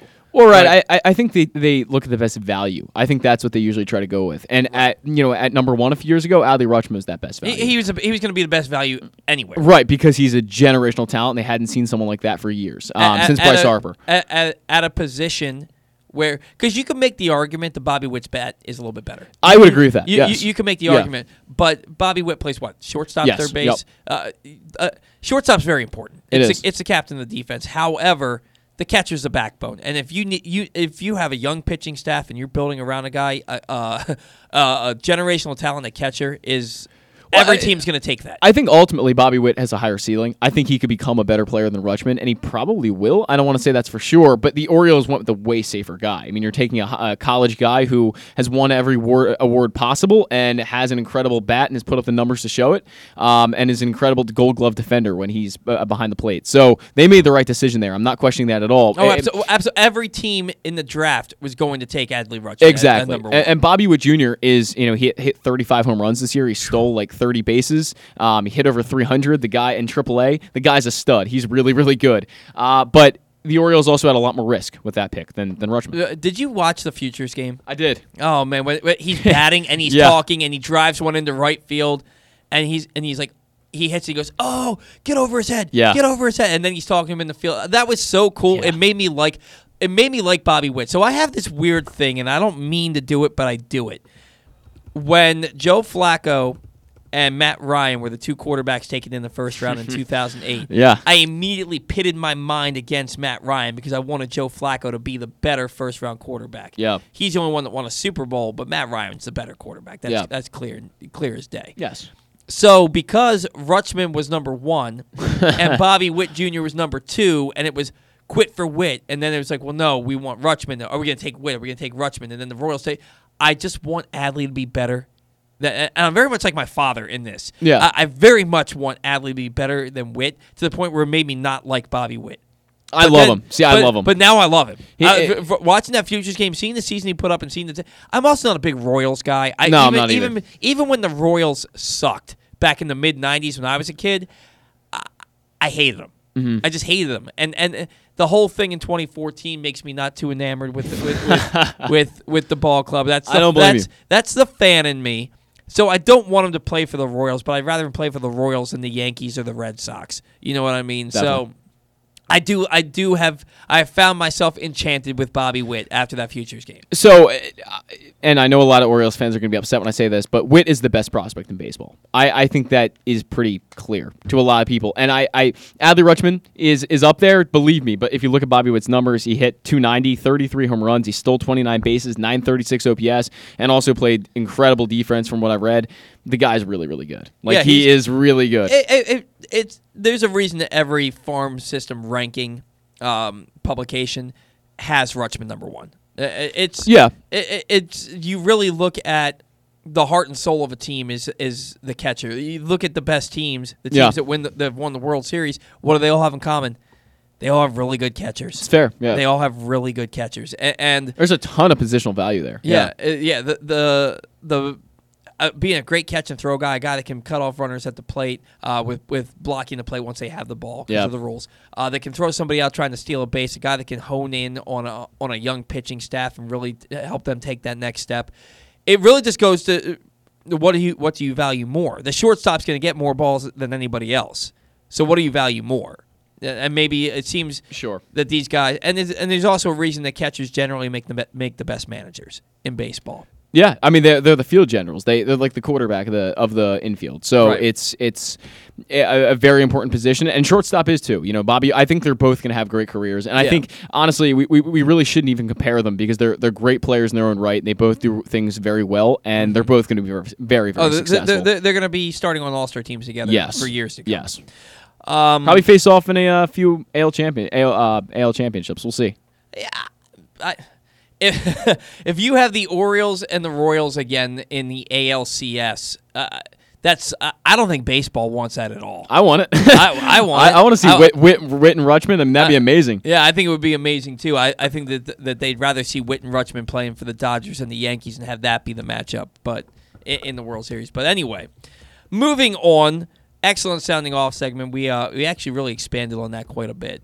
So Yeah. what what are you what are you pounding away on over there? Uh, sorry, I'm, I'm, I was typing an email, but I'm going to stop right now. You're I, in the middle of a show and you're we we are we are. It- It's it's very time sensitive, but I, I apologize. Fair enough.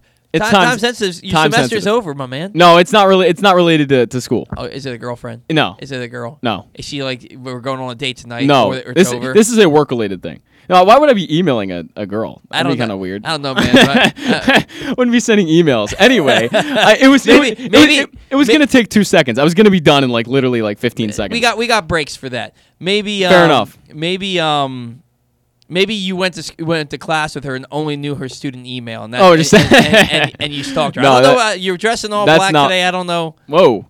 You, are you hating on? Are you hating on the attire? again? Wow. No, man, we're both dressed in all black. Yeah, no, you talked about this when I walked in. I know you kind of look like me today. I don't. I don't know if I like it. Ah, you only wish.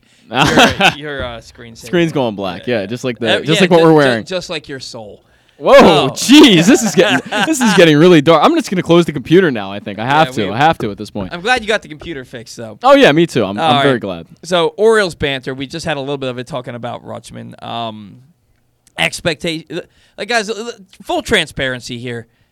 In the middle of a lockout, it's hard to find things to talk about with the team, and it's not Yeah. saying that we aren't trying. It's not saying that we aren't capable of it, but there's nothing happening. Right. We can only tell you so much about Anthony Bemboom and um, uh, the the other guy. What was his name? Jacob Nottingham. Jacob Nottingham. We can talk MLB draft. I can do that all day. We, we could, but I I can't. I, I don't know. Well, we can talk about past ones. Like, uh, let's just talk about Colton Cowser. Nah, Uh, Colton but- Cowser's pretty good, right?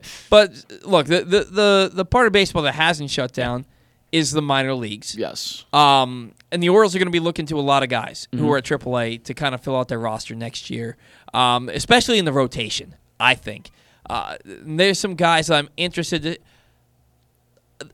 I was going to start with Michael Baumann, but it just Dean Kremer is so freaking maddening to me. Mm, yeah. I'm beginning to look at him the way I look at uh, Yusniel Diaz, where it's like, my man, you should be here and be and be pitching pretty well.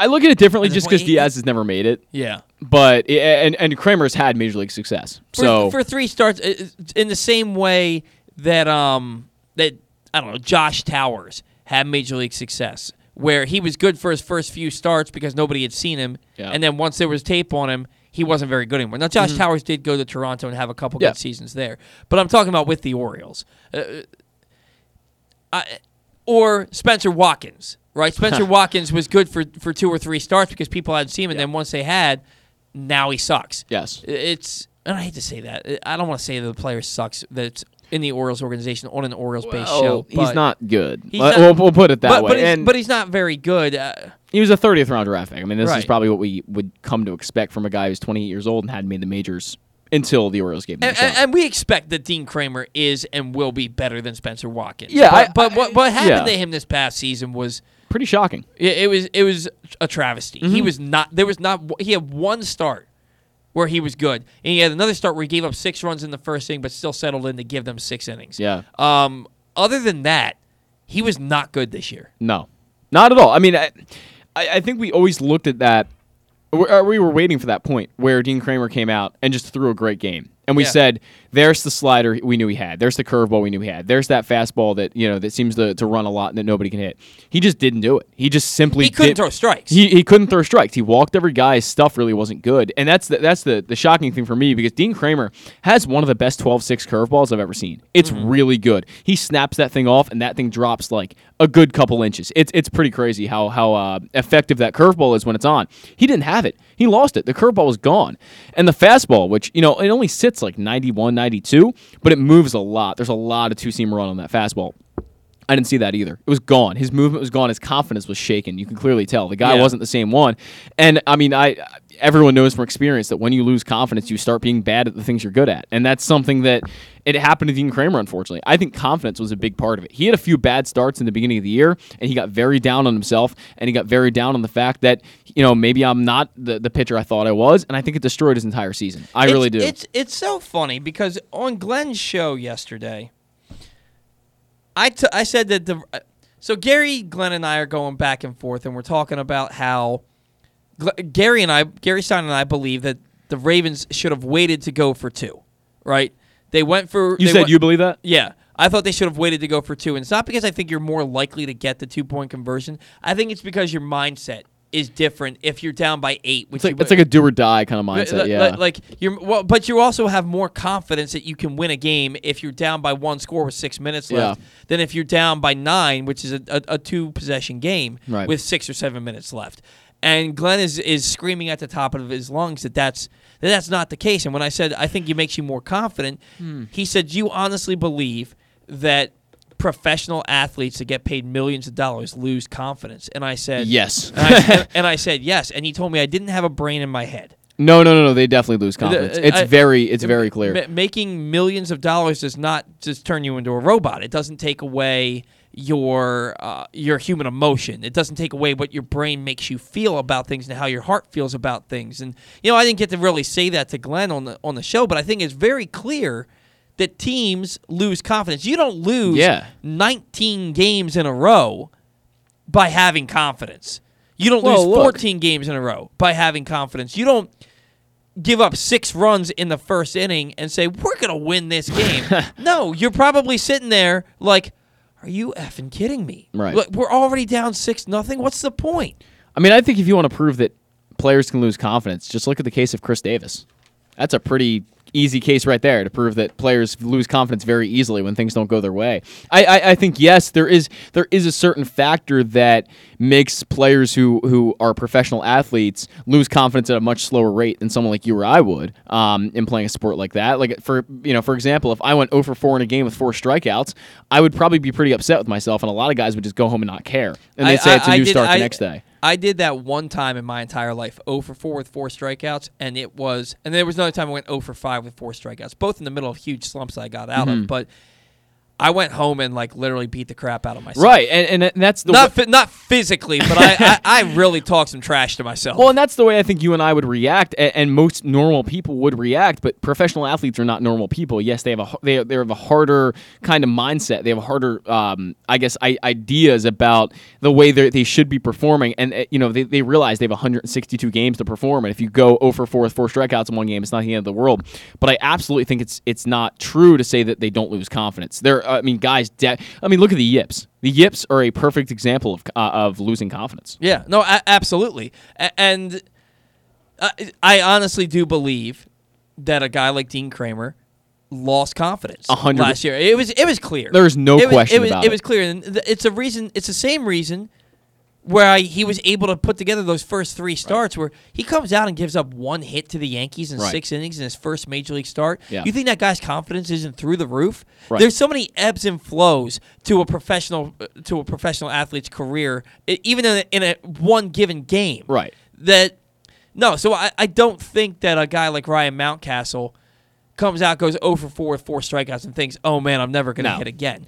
But I do think that if a guy like Ryan Mountcastle comes out there and he's playing first base and he makes two errors that lead to three runs and your team loses by two, Yeah. that, that he's maybe going to struggle a little bit with his defense for for a while. I mean, prolonged slumps are caused by lack of confidence. Um, Yeah. You look at a guy who goes 0 for 29. Guess why he went 0 for 29? He has no confidence he can hit the ball because he hasn't hit the ball in 29 tries, right? So that's one of the. I mean, that's that's really guys lose confidence. It's just not at the kind of I guess the rate that a normal person would, like you or I, because they play so many games and they realize we have you know this many chances to actually make it up. It's not the end of the world, and it's just it- you know confidence is, is inherently human it's going you're going to lose it if you start doing bad at something you're good at and that's i mean you- Right. you, look at golf for example guys start to not be able to putt very well because they lose their confidence in it um, oh my god, dude, I got the yips. I, I I seem to get the yips with golfing, with with putting. Yep.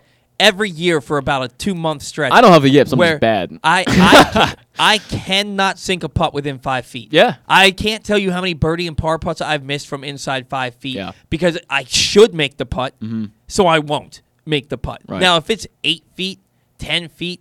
30 feet, I'll get that ball damn close, if not in the hole. Yeah. Because it's like I don't expect to make the putt, so I'm just going to give it give it my best shot. no in- expectations yeah R- right. Uh, uh, So I just really I, I watched enough Orioles baseball last year to know to be able to tell. There's a point where I watched them and I was like, they're not even trying. no And it's because they weren't confident. They they, they had no reason to believe that they were that they were going to win a, a baseball game. Right. It's why they walked around the freaking stadium with sage through every single aisle and every single Yeah. row of every single section in that stadium. Cedric Mullins and a couple other guys walked through that stadium with burning sage to try. And you know what they did? They went out and th- hit three home runs off of Shohei Ohtani that day, and they beat the, they beat the uh, it's all about mindset they beat the Angels to snap a 19 game losing streak, and then they actually took two or three in that series. Well, baseball's a mental game. It really Yeah, is. I mean, every it- sport look. I mean, look with Dean Kremer, for example. You're not. He's not bad. He's not just. He didn't get bad overnight, right? Like Dean Kremer didn't lose his stuff. It's not that he can't throw that 12-6 curveball. It's that he believes he can't throw that 12-6 curveball. And I think that's the the, general um, you know issue with the whole thing. I think it, it's just it's very very difficult. Um, it's very very difficult for example to rebound from that. It's just not as as easy as, as a lot of people would make it seem. And uh, dean kremer was not able to rebound. And again that's you know it's not the end of the world for him. It's not the end of the line. But he's gonna have to rebuild that confidence. He's gonna have to come out in spring training and start and, start with that fresh mindset and say, I'm to come out here and I'm to do it. I'm to be the guy that I was in 2020, and I'm gonna I'm just to perform. And that's that's the mindset he's got to have. Well, and speaking of confidence and Cedric Mullins walking through the stands with Sage to try and break a losing streak, the latest issue of Press Box is available now. And on our very special annual Best of issue, on the cover, we celebrate Justin Tucker as our Mo Gaba Sports Person of the Year, somebody who certainly does not lack. And look at this guy. Look at this guy. That's, that's Yeah, that's- that's a confident se- man. That's a, celebrating a 66-yard game-winning field goal in Detroit, the longest kick in NFL history by the most confident kicker in the league. I was going to say that that may be the one guy in sports who doesn't lose confidence. This Justin guy Tucker. never No. loses confidence. Um, also, you can you- so you can read about Justin Tucker. You can read about all of his on-field heroics and his historical achievements, but also the unprecedented relationship he shared with Baltimore. Mm. Also, inside, we recognize top people performances and moments of 2021, including Cedric Mullins' incredible season. 30 homers, 30 steals, helping break that losing streak with the Sage, and then hit, they hit three homers off Shohei Ohtani. Mhm. Uh, you can also see the dominance of our local Paralympic, Paralympic athletes. Pressbox is available for free at over 500 area locations, including 60 Royal Farm stores, and you can always find the entire edition as well as the best daily coverage of the Orioles, Ravens, and Terps at PressBoxOnline.com. Justin Tucker, Mo Gaba, Sports Person of the Year. Um, moving on. Moving on.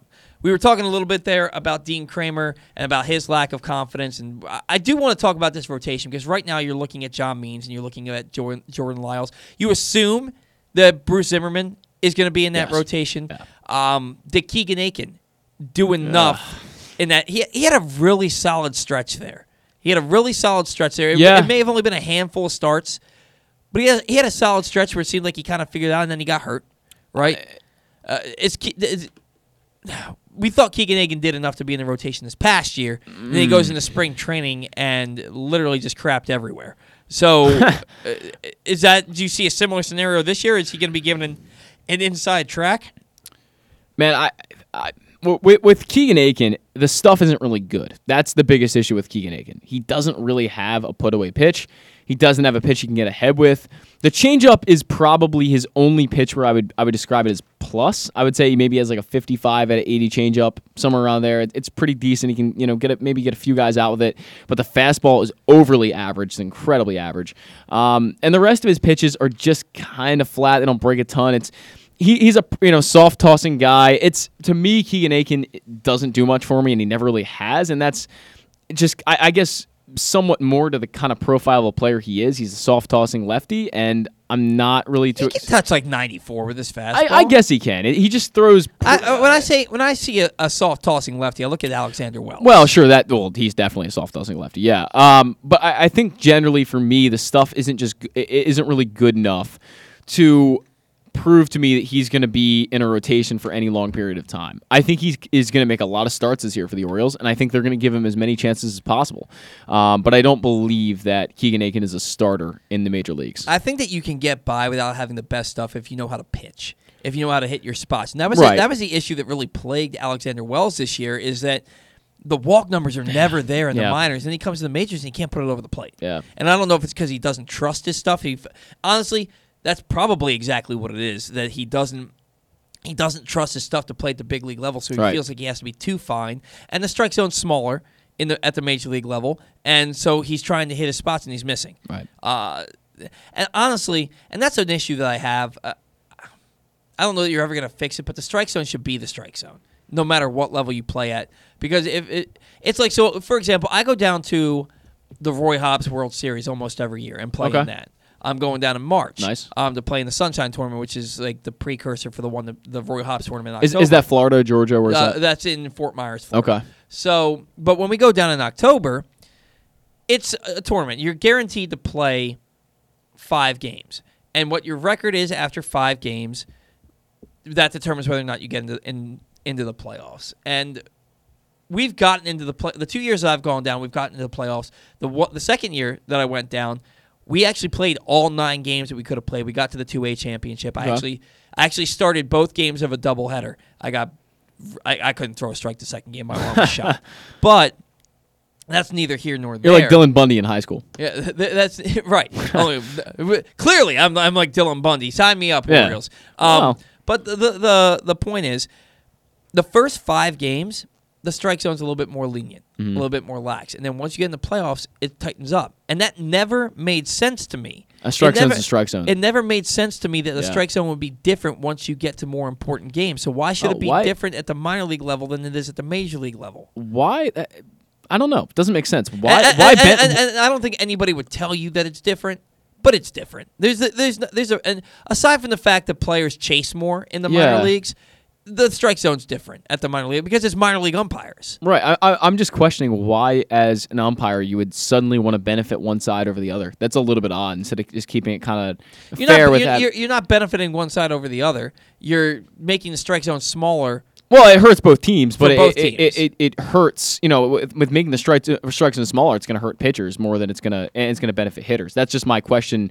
Why would they do that? I don't know. Yeah, I, it- But that's that's my whole point. Right. It, it It- doesn't make sense that the the strike zone. But there's not. It's it's really hard because a you have less talented players at the minor league level who are Mhm. going to chase more, and b you have less talented umpires. That's why they're umpires at the minor league level. Yeah. It, it's just it's unfortunate that for guys who maybe need to be really fine and hit their spots, that if they hit their spot at the major league level, it's not going to be a strike, whereas it might be at the minor league level. And that, that's basically Right. my my whole point with everything. Um, Michael Baumann, that's another guy. He pitched really well his first time out. He did. Three three scoreless innings. Relief, in, yeah. in, in relief duty, and then he wasn't good again. No. Uh, what are your thoughts on Michael Baumann? How do you feel about about this guy? I think that this is a guy who has a real opportunity. I think they're going to give him an opportunity to make it to, to make the rotation out of spring training this year, uh, but he's got to show better, right? So I think of the arms in the system, I think Michael Baumann is the fourth best arm in the system. Um, when I'm talking about prospects, behind Grayson Rodriguez, DL Hall, and Kyle Bradish, I think Michael Baumann is right there. I think he's a very, very good prospect. Um, however, I don't know if well, I shouldn't say however. I, I really don't know if those starts that he made at the end of the year were really a good representation of what Michael Baumann is. I think he's a lot better than that. He's a guy who threw a no hitter a few years ago. He's a very, very talented pitcher with a good mix of pitches.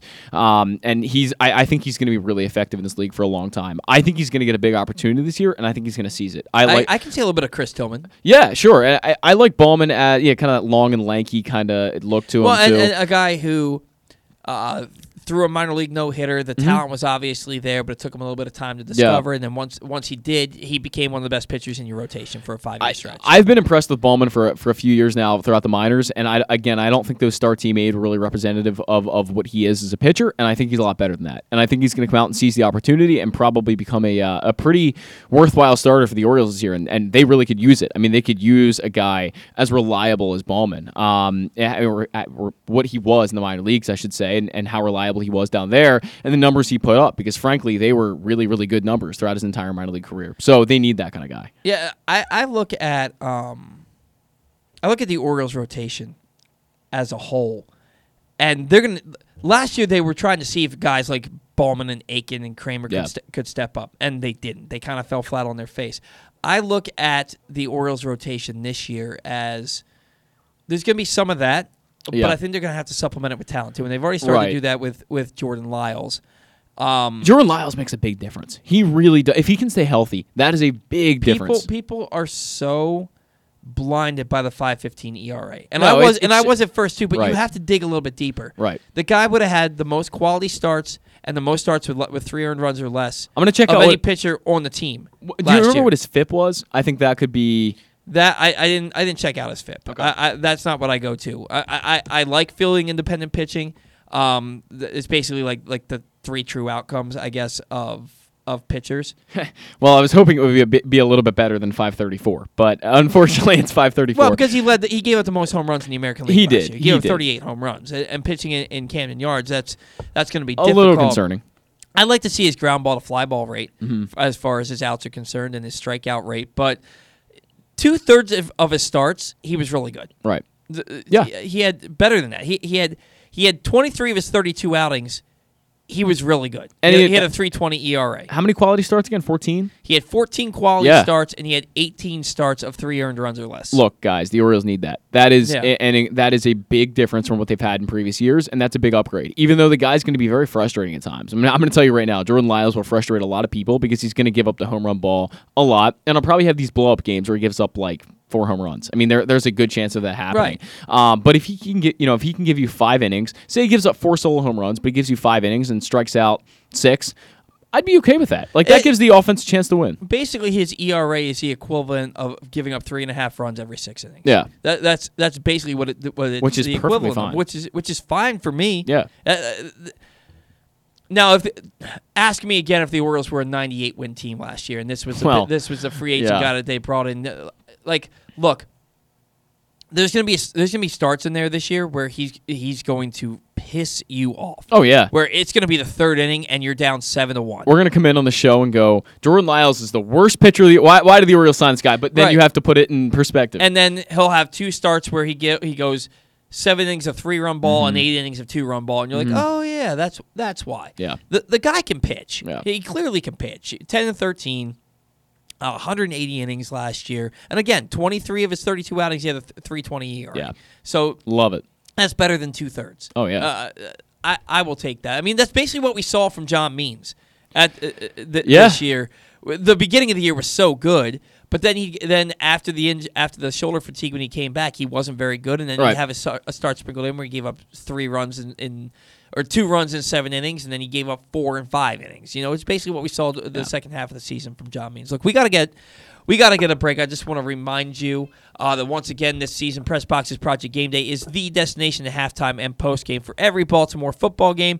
If you want to talk about the game without all the nonsense, coach speak, and fluff of your typical show, you can tune in to Project Game Day. Glenn Clark is with you at halftime, and he's once again joined post game by your favorite analysts like the NFL chick Sarita Hubbard, Ken Zales, and more. Ken Zales joins Glenn tomorrow for the press box uh, for the press box for the Baltimore Green Bay matchup. You can watch the show at facebook.com/slash pressboxsports and listen to pressboxonline.com/slash radio. Is Project Game Day every game day presented by Glory Days Grill and Window Nation. You're listening to the Bat Around. Glory Days Grill's winter seasonal menu is back with comfort classics like their house made meatloaf and short rib grilled cheese. It also features the center cut sirloin with grilled shrimp, the char grilled pork tenderloin, grilled meatloaf sandwich, smoky thigh wings with Alabama barbecue sauce, and a Brussels and bacon appetizer. All of these items pair well with Devil's Backbone 8 Point IPA or their anniversary IPA brewed by Devil's Backbone. And try their seasonal cocktails Blood Orange Bourbon Cider, Apple Ginger Mule, and Captain's Hot Cider. Find out more and get your order in today at glorydaysgrill.com. Great food, good sports. What's up, everybody? This is Tyus Bowser. I can't wait to see you guys for the Tyus Bowser Show this fall. We're going to be taking the show on the road all over the area. You can meet me and my very special guests. If you can't make it out, you can watch the show on live on Pressbox Facebook page or listen the next day. Find out more about where we'll be by checking out pressboxonline.com slash Bowser. We'll see you all season long for the Tyus Bowser Show. That first sip. That first bite. Mmm. Start your day off right with a delicious breakfast at Royal Farms. Choose from a fantastic selection of fresh Royal Farms breakfast sandwiches and top it off with a rich hot cup of the freshest coffee in the world. At Royal Farms, breakfast is available day and night. It's the freshest breakfast in the world. Real fresh, real fast. Royal Farms. Looking for a simple holiday meal? Try Chick fil A catering. From Chick fil A nuggets to mac and cheese, enjoy a variety of tray options sized perfectly for your get together. Order through the Chick fil A app and bring smiles to your family gathering. Availability and order requirements vary. See restaurant for details. From all of the biggest games to the smallest events, make every bet worth your while at MyBookie. Start by doubling your first deposit instantly with MyBookie's first deposit bonus up to $1,000. Double your money before you even place a bet, and all you have to do is sign up and deposit using the exclusive promo code PRESSBOX at MyBookie.ag. If your first deposit is $100, MyBookie adds $100 so you can start with $200 to play with. If your first deposit is $1,000, MyBookie adds $1,000 so you can start with with $2,000 to play with. With tons of great games and prop bets to take advantage of this week, there is truly something for everyone. Don't wait any longer. Head to MyBookie today to redeem your double deposit bonus so you can start winning big today. That's promo code PRESSBOX to receive double your first deposit instantly in your account. No hassle, no wait. Bet anything, anytime, anywhere with MyBookie.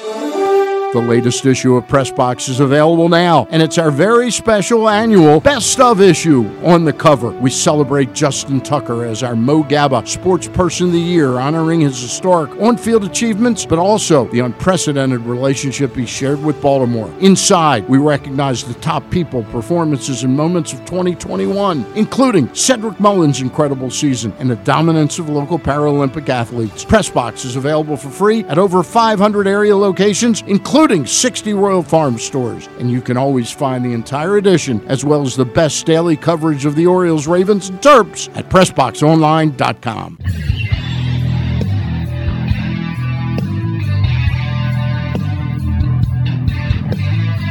All right, we are back here on the Bat Around. Just want to uh, want to change gears here a little bit. Um, we're trying to help helping up with uh, get people who are in need, get coats, get get clothes, uh, socks, canned goods, all sorts of stuff. Uh, Glenn, Radio, Glenn Clark Radio is asking for your help. These are the final days for us to collect coats and clothes for men, women, and children at Baltimore's Helping Up mission. We have drop off boxes set up throughout the area, including at Glory Days Grill in Towson, Mother's North in Timonium, Chick fil A Nottingham Square, Jerry's Toyota, and Jerry's Chevrolet in Baltimore County, Uptown Chesapeake and Bel Air, which is right across the street from where I work. Uh, Duffy's Garage in Baldwin, and right here at Meadow Mill, 3600 Clipper Mill Road in Hampton. It's right downstairs. I pass that box every day that I Yep. walk in here. If you drop off coats and clothes, please take a picture and tweet it to at Glenn Clark Radio or email Glenn at or email Glenn at PressBoxOnline.com, and you'll be registered to win an autographed 16 by 20 J.K. Dobbins canvas, courtesy of Great Eights Memorabilia. Um, oh man, my my mom's best friend donated. Oh my god, they must have donated 50 coats. Nice. They must 50 coats, shorts, shirts, pants, all sorts of stuff. I I had to make three trips up from the car to donate it. Guys, all you have to do is even if you just drop off one coat, drop off a coat in one of these boxes, take a picture of yourself, and you and send it to Glenn at Glenn Clark Radio or email at or email Glenn at PressBoxOnline.com. And there's a good chance that you could win a signed canvas by J.K. Dobbins. It's the canvas is phenomenal. It's an action picture of him running um, with a black background, and it's his signature. So go out there and help us help helping up this holiday season and give the gift of warmth and well-being. Uh, we did. I, I did an interview um, yesterday with Shi Davidi. He covers the Blue Jays for Sportsnet.ca in Toronto. He's also an on-air personality for Sportsnet Television up there in Toronto. And we d- dove into the uh, the Blue Jays off season and how they kind of they underperformed their, Pythag- their Pythagorean wins and losses last Mhm. year by eight. They should have won 99 games. How talented that roster is Yeah. this year. Uh, and Shi and I dove into that. Uh, you got it loaded up for I have it. All I have it ready great, to go. great, Yeah. Shi and I dove into that yesterday talking about the Toronto Blue Jays. All right, and joining us now on the bat around, he is Shi Davidi. He covers the Toronto Blue Jays for Sportsnet.ca and is a television personality for Sportsnet. Shi, how are you today? I'm all right. How are you? I'm doing very well. Thanks for taking a little bit of time to join us on the program today. And Shi, let's just dive right in here. The the Blue Jays last year, 91 and 61. They were a uh, I'm sorry, 91 and 71. Uh, finished in fourth place in the American League East, just on the outside of the playoffs, looking in. Their Pythagorean wins and losses though were it was 99 and 63. They had two of the three finalists for MVP. They had the Cy Young Award winner, a solid rotation for all intents and purposes uh, towards the end of the season. What kept the Blue Jays from getting over that hump and getting back to the playoffs in 2021? Well, they had some bullpen issues that were pretty well documented in May and June. And, you know, off the top of my head, I can think about a dozen games that slipped through their fingers uh, just during that stretch. And you can find other games, uh, particularly, you know, prior to July, where, you know, you know, one pitch here and there, and they have a completely different season. And they suffered a, a few injuries to their bullpen early on that ended up debilitating them for a while until their relief corps stabilized and they made a couple deals. you know, that was really difficult for them to close out games. And so, you know, that's the primary issue. But, you know, I think anytime a team misses a postseason by one game, you know, then there you can have all ki- you can look back and find all kinds of different issues. But I think if you're looking at the primary ish, primary cause of the fact that they didn't meet the expected wins loss and ended up, you know, just falling one game short, I think you can point to some of the bullpen issues that they had. Well, then let's talk about the bullpen a little bit. They have a really solid closer in Jordan Romano. Tim Mayza and Adam Cimber had nice seasons, as did Trevor Richards, but it was all in fairly small sample sizes when you look at how much relievers are used this day and age. The rest of the bullpen was fairly middling, and you mentioned their, their struggles in the middle of the season. How big of an emphasis are the Blue Jays putting on strengthening that bullpen once things get back up and running this season? Well, they feel a lot better about where their bullpen is now compared to where it was, uh, you know, especially during that May June period, right? You know, uh, Tim Mayza has emerged as a, you know, an excellent setup pitcher, and you know, really from from June onwards, he was one of the best relievers in baseball statistically. You know, Jordan Romano, as you mentioned, gives him a solid closer. You know, the the midseason trades for Cimber and Trevor Richards added some depth. Uh, they added Yimi Garcia prior to the lockout, and you know he's going to be another sort of mid to, to late game piece there that's going to give them some quality. So you know they they feel a lot better. I do still think that they're going to try to add a few more arms. Uh, you know, David Phelps was a significant injury that hurt them last year. He was pitching tremendously well. The Blue Jays brought him back on a minor league deal. If he's healthy, I'd expect him to factor for the team at some point.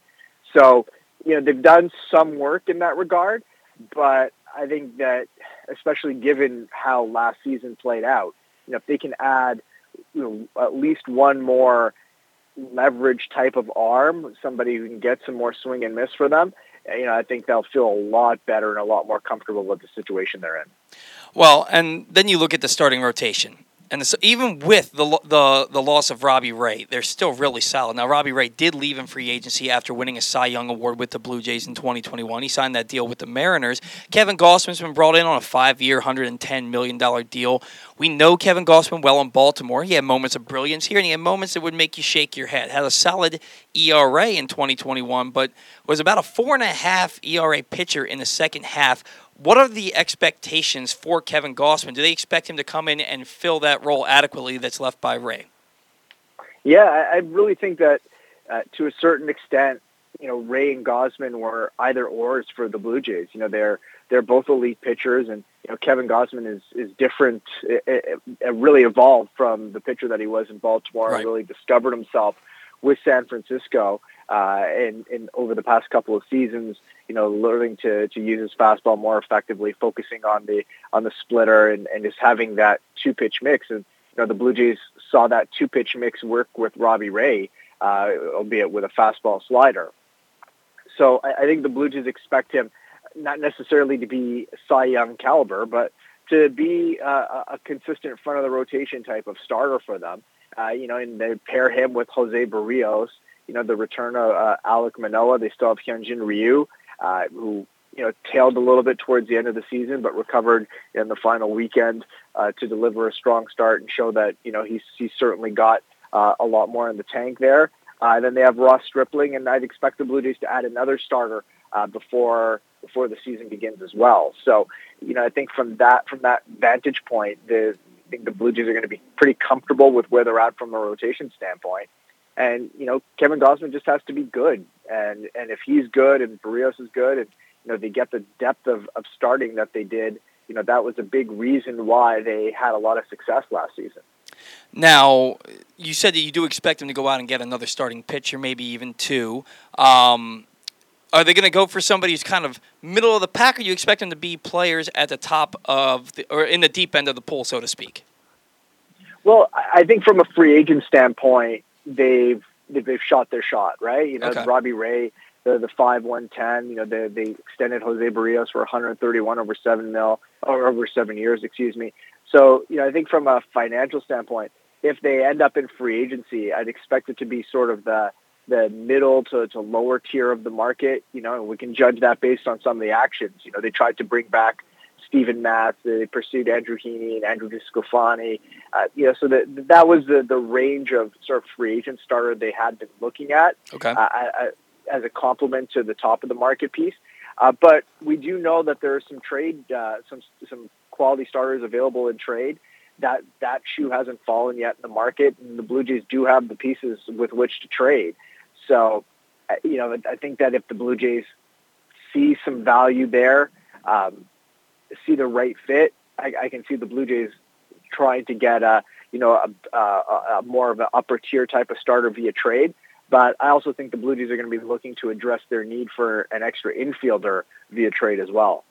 Well, and, and let's talk about that a little bit. You took the words right out of my mouth. Uh, Marcus Semien, he left in free agency, signed that monster deal with the Texas Rangers. Now, look, we've seen, you know, we saw the Trevor Story interviewed, with, or not interviewed, but went in for a visit with Texas, and we heard that there was a 10 year, $275 million offer, offer for Correa with Detroit. Didn't really hear much about Marcus Semien in talks with the Blue Jays. Did the Blue Jays make a, a competitive offer for him, or did they just say, hey, we're going to let you test free agency, and if you go, you go? And secondly to that, do they have a replacement for him at second base?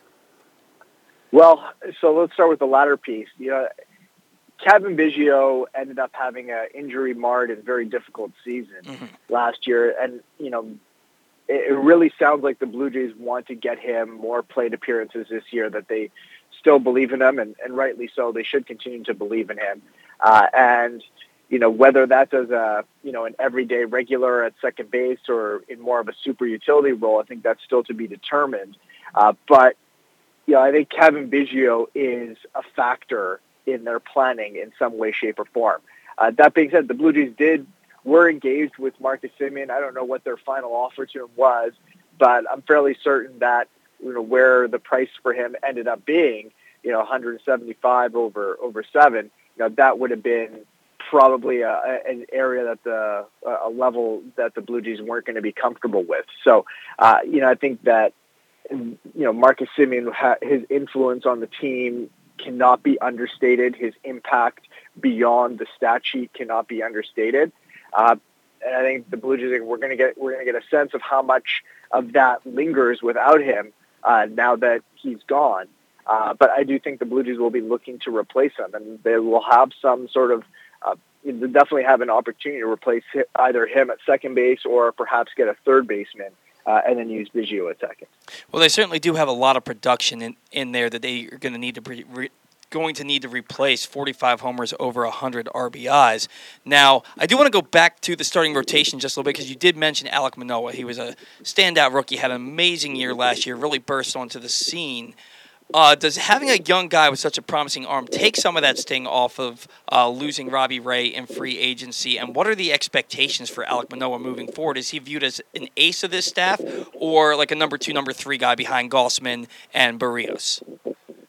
Yeah, I mean, I think for the time being, the way they're set up, you know, they don't need him to be that ace guy. And I don't think they want to put that much on him uh, at this point. You know, he's even though he transitioned relatively well, he's still, you know, in part because of the pandemic, in part because of his age, and you know the, how recently he was drafted. You know, his experience level is still very, very minimal in professional baseball, let alone the big leagues. So, you know, I think the Blue Jays are going to try to a certain degree be careful and not overburden uh, a young player like that. But you know, he's certainly someone that they view as being capable of pitching at the at the top of a rotation. You know, Nate Pearson has also had a lot of stops and starts, and you know, he show he has all the pieces to be uh, an absolutely dominant pitcher on the mound as well. Uh, but he needs to find a way to stay on the field first, and you know, build back some of the the missed time that have really stunted his growth and development. But I think those two pieces, uh, you know, together give the Blue Jays an opportunity to not only have good performance towards uh, in the middle to the back of the of the rotation, but also an opportunity to create some financial efficiency as well, which is going to be important for them as other parts of their roster become more expensive. Now, they spent a lot of money last year on George Springer, and he was another guy who had difficulty staying on the field in his first season in Toronto. How has he been embraced by the fan base there with his inability to stay healthy for the full season, and what are the expectations for him moving forward? How's he doing this offseason health wise? Well, it, it was kind of interesting, right? Because when he was injured, it was during the portion of the season that you know the Blue Jays were in Dunedin, Florida first, and then in Buffalo. So you know they he was really this sort of thing that you know the star that they weren't getting, being able to see and uh, they weren't able to touch or connect with, and there were just sort of clips of him on TV, and that was really it. Uh, and uh, you know, it became a running joke that you know, oh, George Springer is uh, you know running the bases today, or you know, the daily updates on his health status.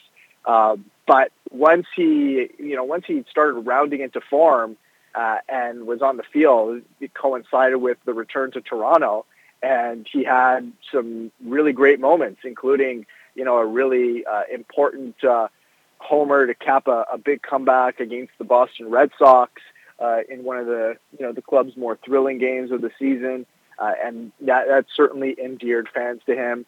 And you know, I think that you know when he was performing for the team, when he was healthy, you could see just how impactful a player he was, and it was incredibly obvious. And so, uh, you know, all things uh, being considered, you know, the Blue Jays fans once once they really got to lay you know their own eyes on him and see him in person, you know, they they really embraced him. He became one of the most more popular players here. Obviously, Vladimir Guerrero Jr. and Bo Bichette are front runners in that category. Uh, but you know, the you know he he quickly established himself or demonstrated why the Blue Jays uh, had so much faith in him to give him that contract. And you know, I think that he was going to you know he, he played through some some tough knee issues at the end of the year.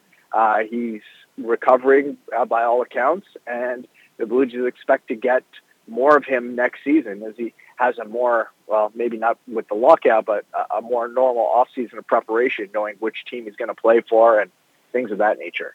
Well, it certainly is a highly talented roster uh, up there in Toronto. It's crazy, man. This team wins 91 games and they're a fourth place team. Any other division, they're probably at the top of the division.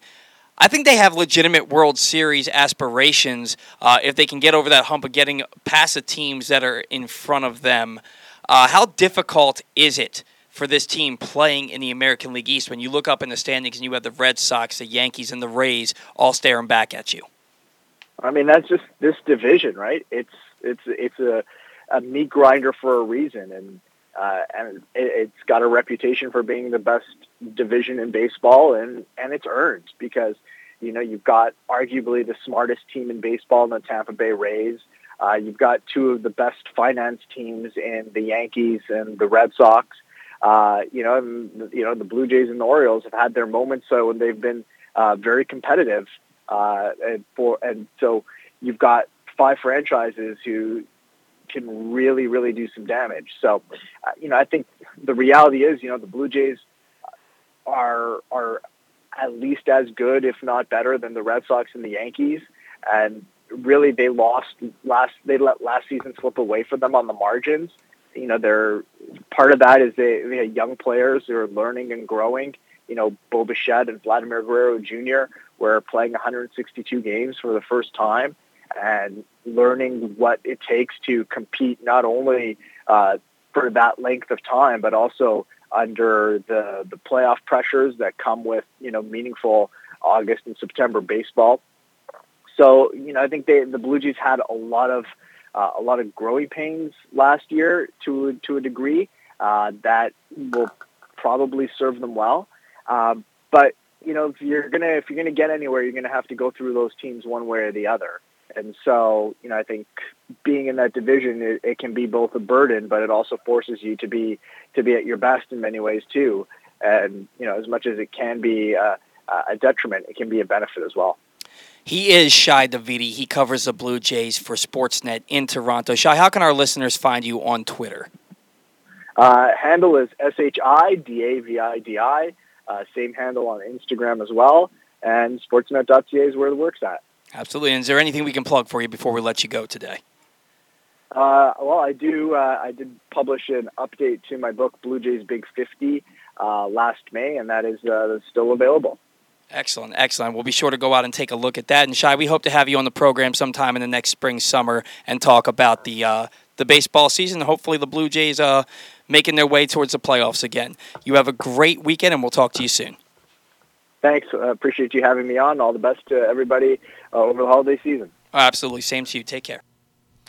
And that was Shi Davidi from Sportsnet in Canada, uh, Sportsnet in Toronto, the on air personality, and he's a columnist for Sportsnet.ca, talking about the Blue Jays. And honestly, they have arguably the best roster in the American League East. It's really good. And it- it's really good. And they underperformed. They they underperformed. That that team finished in fourth place with 91 wins. Mhm. They should have been a playoff team. Hey, Mhm. they, they they honestly, when you look at that roster, top to bottom, they should have won the division.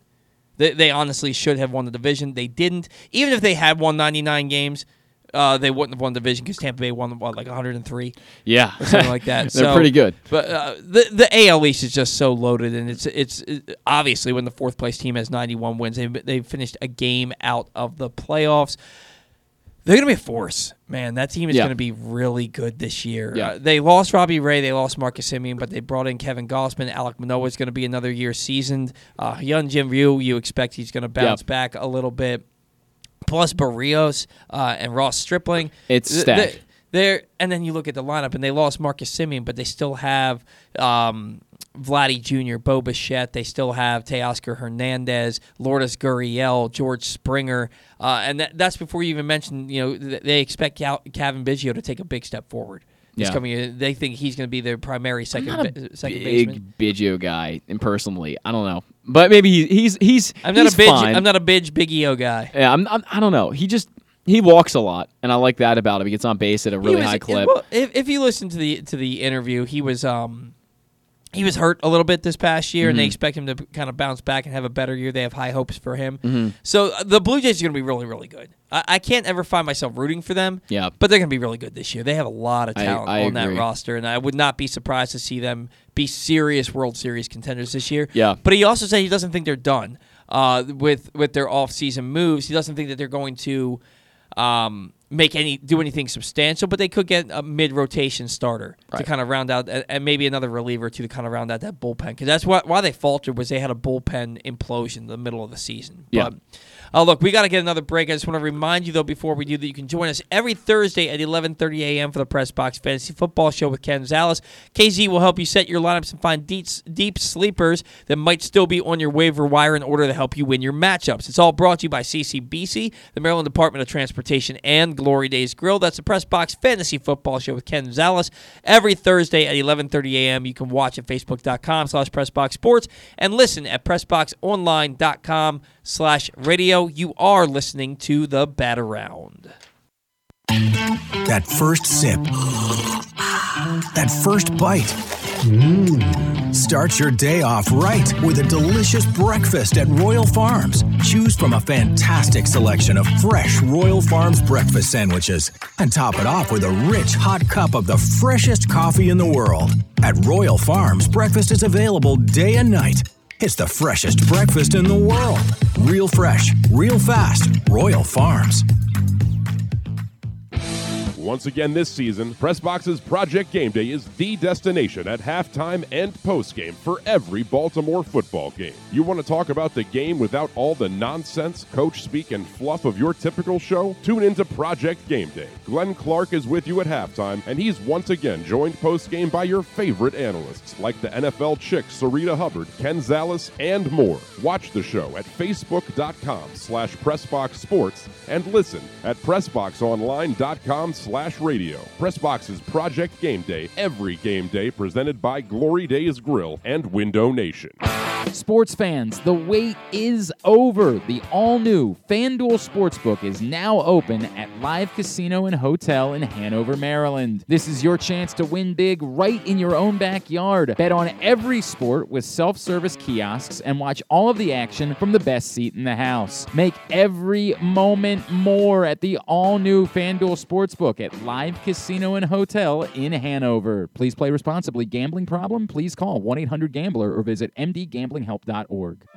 Looking for a simple holiday meal? Try Chick fil A catering. From Chick fil A nuggets to mac and cheese, enjoy a variety of tray options sized perfectly for your get together. Order through the Chick fil A app and bring smiles to your family gathering. Availability and order requirements vary. See restaurant for details.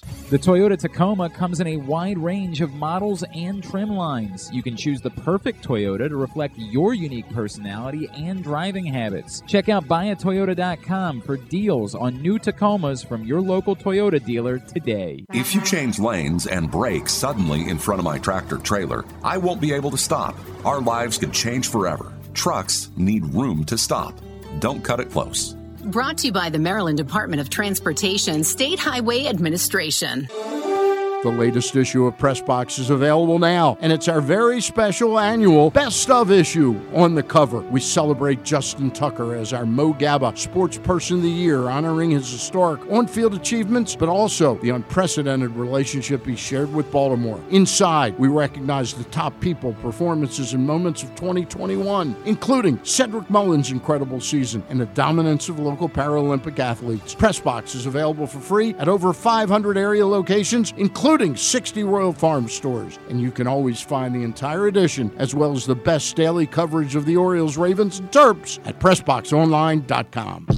What's up, everybody? This is Tyus Bowser. I can't wait to see you guys for the Tyus Bowser Show this fall. We're going to be taking the show on the road all over the area. You can meet me and my very special guests. If you can't make it out, you can watch the show on live on Pressbox Facebook page or listen the next day. Find out more about where we'll be by checking out PressBoxOnline.com slash Bowser. We'll see you all season long for the Tyus Bowser Show.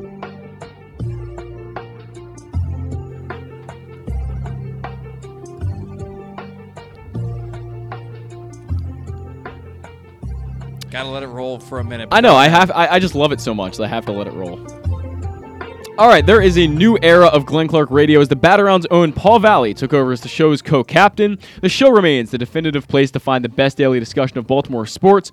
Watch the show at facebook.com slash pressboxsports. Listen at pressboxonline.com slash radio. You never know who might pop up on GCR this week. The guys caught up with Navy football, co- Navy football coach Ken Niamatalolo, former Ravens defensive coordinator and NFL head coach Mike Nolan, and find those interviews and more at the in the Glenn Clark Radio Week in Review feature right now at pressboxonline.com. Did I nail it, Paul? I like how you got Niamatalolo right. But I couldn't get Navy But- coach. But, but you couldn't get Yeah. Navy coach and at or the Yeah. were the two were the words Well, that, you know, tripped you up. it's Cool be- coach. It- it's because I was thinking about Ken Niamatalolo. Turn yourself down a little and bit. uh, I'm just screaming, I guess, at this point. But um, I was thinking about saying the name, and and then I just like I, I just messed up the stuff before it. But I I apologize to uh, to Ken Niamatalolo. Hey, you know what though, man? You want to make yourself feel better? Let's do it. What did, what did you do this week? I, I didn't do anything, but what you can do oh, okay. is you can head down to Live Casino and Hotel, Mm. and you can place your bets because the wait is finally. Can I though? I'm not sure I can. You're you're 18. You can bet when you're. Oh, I thought it was 21. Is it 21? I don't know. I, I Maybe we should 21 to drink. But the all new FanDuel Sports uh, Sportsbook is now open at Live Casino and Hotel in Hanover, Maryland. You can bet on every sport with self service kiosks and watch all the action from the best seat in the house. Look, I'm not much of a gambler um, because I, I I have a hard time spending money on things that I'm not cheap. Mhm. Okay, I'm for example when I go out to a restaurant, I'm an, an extraordinarily good tipper. Right, I'm not cheap Mhm. but I have to do a lot of convincing to get myself to spend money on stuff that could be considered frivolous. Well, I right.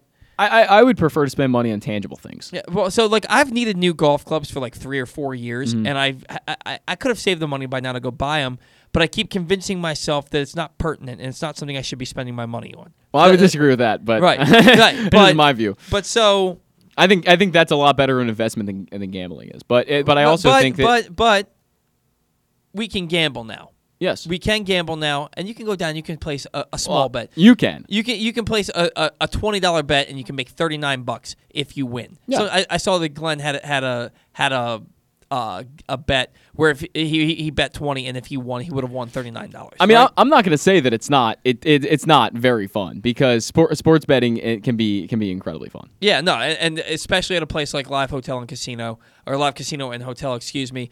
I really want to get down there and see the sports. Oh. I've heard I, the people on Twitter are saying it's it's it's amazing. Yeah, I- I- yeah. like even if even if I bet five bucks on something and I can just look at all the TVs and be in hog Yeah. heaven, I, I really got to get down there and check it Yeah. out. So you all can head down there and check it out. That again, that is the uh, sports book, the all new FanDuel sports book, now live, uh, now open at Live Casino and Hotel in Hanover, Maryland.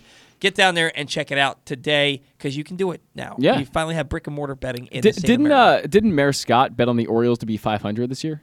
I did not see that. I don't Yeah, pay I- attention to a lot that he does. I don't. I don't know about that one. I don't know about that Hey, one. they, they could, But uh, you never know with that salary floor, man. Yeah, With well- that, with that, if they put in a salary floor and Adley Rutschman comes up and Grayson Rodriguez and Ryan Mountcastle it's 370 with 98 home runs and Trey Mancini gets Hey. back to being 2019 Trey Mancini. wait, did you Cedric- just, did you and- say 98 home Huh, runs? And Cedric Mullins goes, it becomes a 50-50 guy. Uh, yeah, I think the Orioles could be 500 this year. 50-50 Cedric.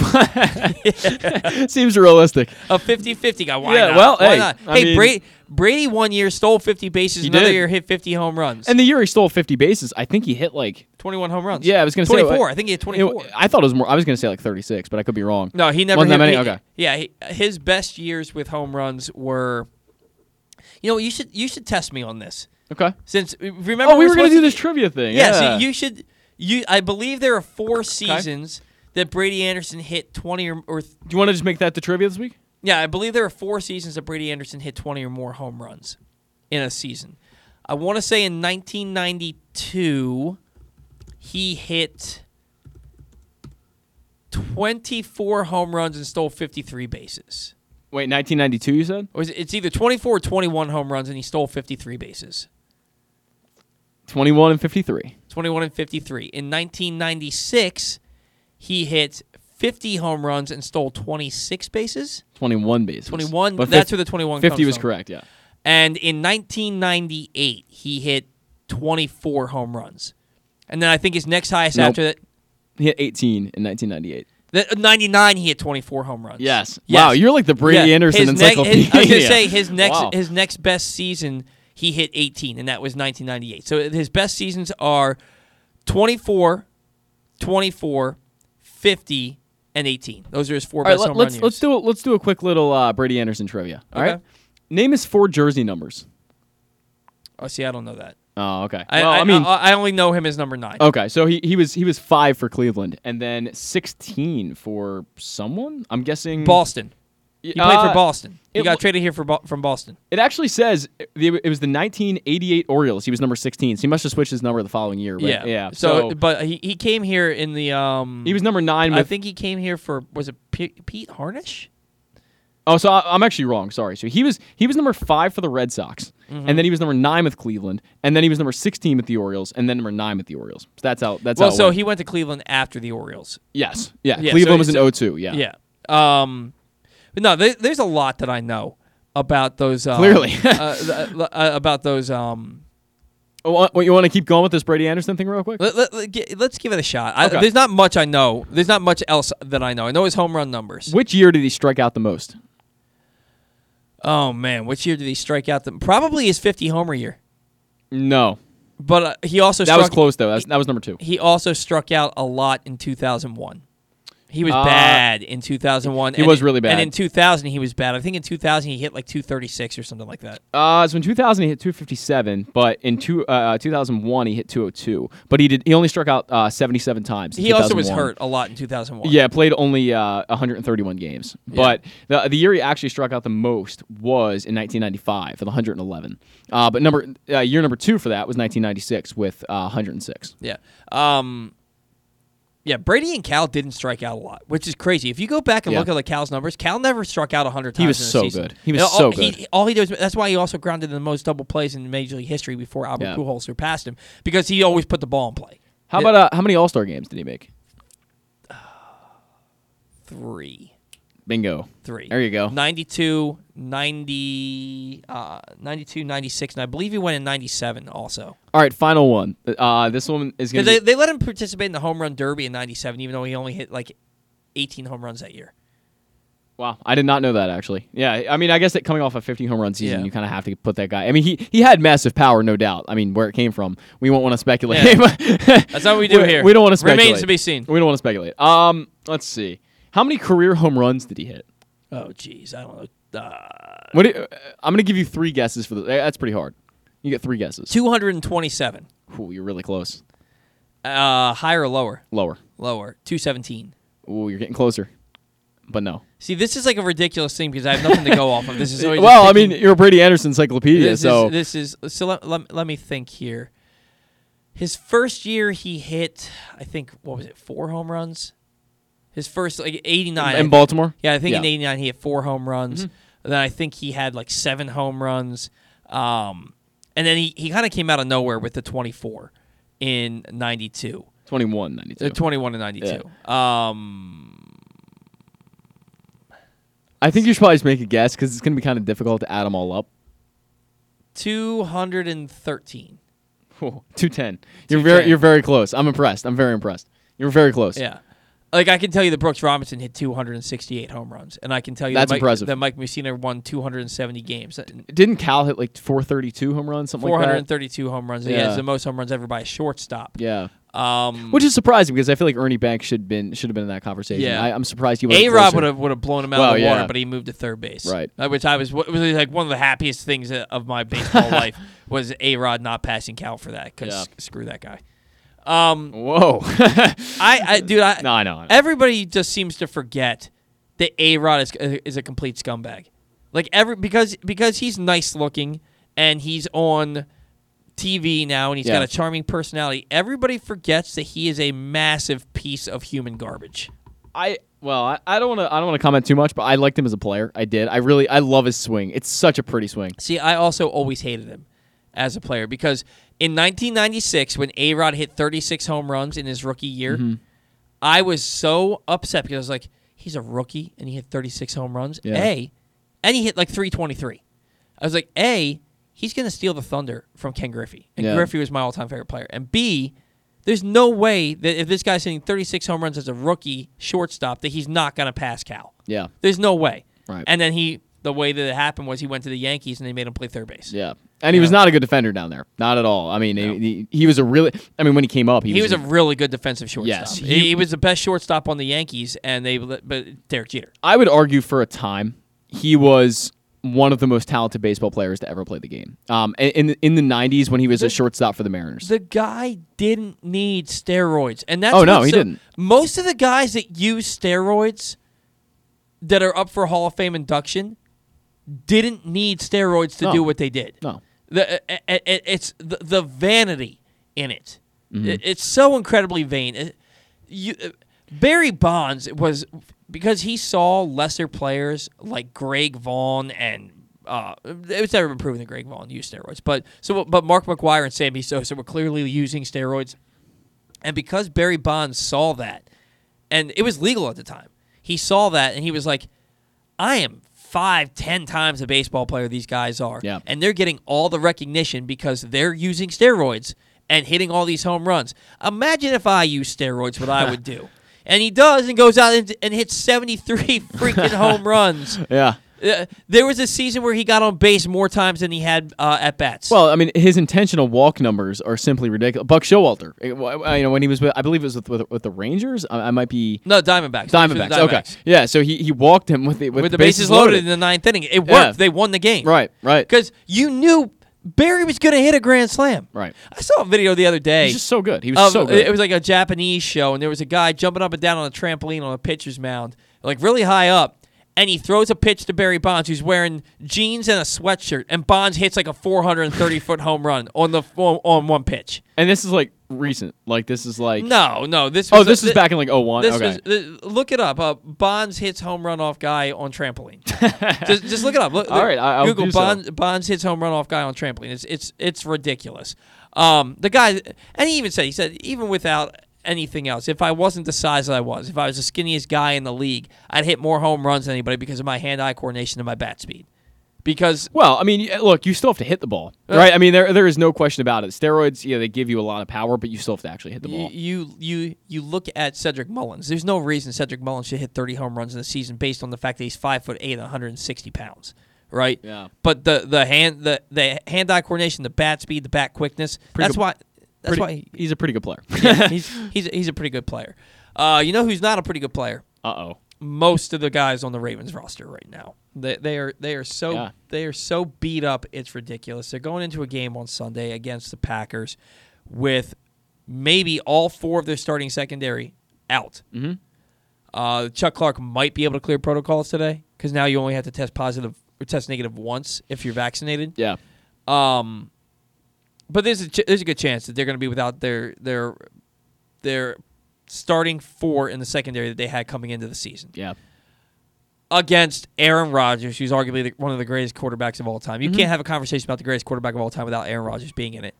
And there's only four interceptions this year. Last year, MVP at the age of 37 years old. This is going to be fun. That's all I'm going and to say. Davante Adams, I'm going to tell you right now, Davante Adams is going to have at least 10 catches for at least 180 yards and two touchdowns. And honestly, Seems the, accurate. the catches and the yards, I think I'm selling him short. You I know, would not. I- the, the, the best game I ever saw a receiver play against the Ravens, I was at the Ravens Jags game in 2000. It was uh, two days before or two days after my birthday. okay. It was, yeah, It's like September 15th. September 11th or September 15th was the game, and it was the first time the Ravens ever beat the Jags. But Okay. it, they had to come back. They were down like 17 at halftime. Jimmy Smith, wide receiver for the Jags, had 15 catches for 290 yards and three touchdowns. Mhm. It was the greatest receiving, one of the greatest receiving performances of all time, and the greatest I'd ever, I've ever, to this day, the greatest receiving performance I've ever seen in person Mhm. if you, Davante Adams put up that game on Sunday, it wouldn't shock me. It would surprise me. I wouldn't be flabbergasted. He's so good, and he puts up 10 catches and 120 yards against good teams. And not that the Ravens aren't a good team; they're not good right now because they're beat up. I think, that, I think the Packers are going to blow the Ravens out of the water. I think the Ravens can keep up, can keep pace a little bit with the offense. Yeah. Um, because I, I, despite everything, I don't think that the Packers defense is that great. No. And Tyler Huntley's playing good football. I think that you're looking at 39-23 Packers. Yeah, you know, I I don't see this game being a blowout because the Ravens always seem, and I think it's credit to John Harbaugh mostly. Oh, absolutely. That the Ravens seem to make every game pretty close, um, except the Bengals game, of course, because they got blown out. And that one was close in the third quarter, and it just got away. From Right. I mean, they, they scored a lot of points in garbage time, so I don't Yeah. even really want to count that too much. Uh, however, I do think the Ravens are going to lose this game. Um, I, I don't see them beating Aaron Rodgers, uh, even though you know Kenny Clark's not playing, Jaire Alexander's not playing. Those are two of the best defensive players in the league. So that's that's a little bit of a benefit, but the Ravens don't have Lamar Jackson and they have Tyler Huntley playing. um, It- for- it- it's not guaranteed yet. well, I mean, he, But he, he didn't pra- sure. he didn't practice a single day yeah, this week. Yeah, but there was. I mean, Calvin Johnson when he got to towards the end of his career, he didn't prac. He never practiced. I just think it's harder for a quarterback because you're doing so much more. Yeah, but Lamar's a freakish athlete. I know he is, but I, I He he's listed as questionable. I'd be surprised if he plays, but it's not it's not out of the realm of possibility. the, the Ravens also have incredible confidence in Tyler Huntley, and, and for good reason. Tyler Huntley's a really good football player. He he's going to be a starting quarterback in two years for, for some team. I, I would I would put money on that. And I Glenn, Glenn seems to be the only one who doesn't think that. well, I mean he's he's an incredible athlete. The ball placement is is pretty good. It's going to get better, I think, but it, it's pretty good right now. You, you see some of the passes he threw to Rashod Bateman last week. He couldn't have thrown them better. I mean, there were two over the shoulder catches that he he threw to Rashod Bateman that he put it right in the. I mean, that's what you need to do. Rashod Um, Rashod Bateman last week made me really really open my eye. I, I'm already aware of how bad Lamar's been recently. Yeah. But it really opened my eyes to how bad Lamar's been. Well, he's not making any reads. He's just- not, not he's making not. any reads. He's not throwing the ball. Bateman No. had no catches No. the week before, and he comes out for seven for 103. Yeah. Because Huntley's throwing him the ball. He's the best Right. receiver on the roster. Well, Huntley just realizes if you throw the ball to him, chances are he's going to catch it or or get a defensive pass interference flagged. So that's what's really really impressive about Bateman, and he's he's a guy who's, who's a complete receiver. And we've talked about this before in this show, but Huntley is playing with confidence, and I I, I have no doubt that Huntley can lead this offense. I just don't think the Ravens are going to have any defense to to uh, contend with Aaron uh, Rodgers. And there, the, I mean, and Calais Campbell still, uh, he had the hamstring injury. Yeah, and he had the And- and concussion he- too yeah. a couple weeks back. Yeah, he, I don't think he plays. Uh, Yeah. No, actually, I think he, he's doubtful. yeah. Um, and Is Anthony Averett playing? Do we know about that? yeah, Okay. yeah, they, he wasn't listed on the injury report. Good. Okay. Saw. Um, Averett's been playing really good football. He's yeah, a really so- good player. Yeah. So I mean, if Averett's going to be on Davante Adams, uh, I mean, he's going to get burnt. D- They- don't get me they're, wrong. They're gonna I have to double him. Yeah. They're gonna have to double him, and then if Chuck Clark doesn't play, does Tony Jefferson get promoted from the practice Oh, squad? um, Love Tony Jefferson, great guy, but it's it's gonna be it's gonna be a really really tall order. Yes. for the Ravens to win this game tomorrow. So- I'm not saying they can't. No, I'm, they, they can't. They're not gonna win. My- they have they have no shots. My prediction is going to be 35-17. Yeah, the, the, that's that's a blowout. Yeah. You said it's not going to be a blowout. Well, but that's a I blowout. changed my mind. it's Yeah, it's that- to be a blowout. they- the they- more I think about it, it's uh, going to like, be a blowout. Look, I, I think most teams, even with the Ravens being as beat up as they are, that they could compete. I, I just changed my mind. I, Yeah. I, I yeah. It's gonna be- the, the be number one seed, Aaron Rodgers, Davante Adams, and the Ravens' biggest in, injuries on the defense are in their secondary. Yeah. Going to be a long day. I mean, they don't outside of Averett, they don't even have a secondary at the moment. Yeah, they, don't. They don't. Jimmy Jimmy Smith. Jimmy Smith will be back, but what does he give you anymore? I, I feel like he's he's pretty close to the end of the line. Um, oh, I, and- I, this is last year. Yes, yes, he's physical, and yes, I think he could go up against tight ends. There's no way he can take on receivers at this level. He's just they're they're too fast and too quick for him at this point. and he he's gotten burned quite a bit uh, for the past you know few weeks when he even has played. He's basically been inactive because he's just not a, a contributor anymore, unfortunately. No, no, I, I, I don't. I love Jimmy Smith. Me I have a Jimmy Smith jersey. I have a Jimmy Smith autographed jersey at Love the him. house. I love Jimmy Smith, one of my favorite Ravens of all time. But uh, the the lights at the end of the tunnel. Yeah. you know what I mean. You you can see. it. So look, it, it's. I'm hoping against hope. We're going to my wife's dad's house tomorrow for a uh, for for a Ravens gathering with her family, and um, they're usually pretty fun. But I have not seen them lose a game watching at her dad's house yet. So I, I, I think that changes. Well, Uh, but we'll see. but Ravens are number one in overall special teams uh, efficiency, and the Packers number thirty-two. Yeah. Spe- so a couple big special teams plays from the Ravens could make something happen. Uh, the Ravens can control the ball. They're not going to run the ball they, because they they don't ever run the ball No. well. Um, they, but they've got to prolong drives. That's the only way. Special teams and prolonging drives, keeping Aaron Rodgers off the field is the only way they're going to win that game. I know we have limited time left here, but I, w- I do want to say one thing about Huntley that I think brings it a new dimension to the offense compared to what Lamar did, and it's not Lamar's fault. It's that teams don't respect Huntley's running ability enough to take him on every read option. Because if you look at the read options that Lamar runs, nobody's falling for the running back fakes. Nobody. They all just go to Lamar because they know he's keeping the ball and they know how talented he is. People don't know that with Huntley yet, or players, I should say. Players don't know that with Huntley yet, so they're not biting on, um, or, or they're not, they're not. I guess they're not falling um, for it as much with Lamar as they are with Huntley. And I think that's what's been actually a change in the running game because Huntley had like 60 yards rushing last week. He did pretty well in his read options Yeah. where he wasn't getting swallowed up because people didn't really realize that, oh, he can escape the pocket just as quick as Lamar can. That one run he had where he legitimately made like seven guys. Incredible. Was, was you could literally do the Chris the whoop. Right, right, Whoop.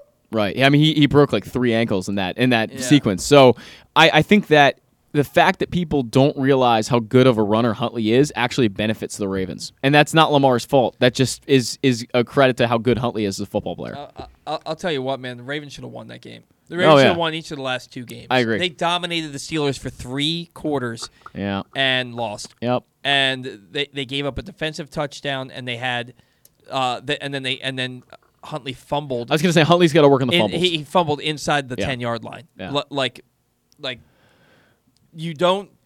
You don't take the sack. That, that's not his fault. No. right? That- that's not his No. fault because Villanueva and Tyre Phillips got burnt all day. The, the, all, this offense, Per. Villanueva's got to be done. Kevin Zeitler, by the way, is having Yeah. a Pro Bowl, All Pro level. no sacks allowed. I mean, yeah, he's having incredible. an All Pro caliber season at, Yeah. at, at right guard. But um, without the fumble, which was his fault because he was carrying it like a loaf of bread. Right. If he just tucks that ball away, the Ravens win that game. Right. They win it. I All right, agree. guys. Thank you for tuning into the Bat Around. Thanks to Stan the Fan Charles for joining us. Thanks to Shi Davidi for the uh, interview that he gave me yesterday about the the Blue Jays. Thanks to our listeners for continuing to listen even when we talk about the Ravens on a baseball show, even when the baseball season is in jeopardy because Major League Baseball and the Players Union are in a lockout right now. Thank you for tuning in. Everybody, we will not be here next week or the week after because of the Christmas and New Year's holidays. Have a Merry Christmas, Happy Holidays, Happy New Year. Stay safe. Until next time, see ya.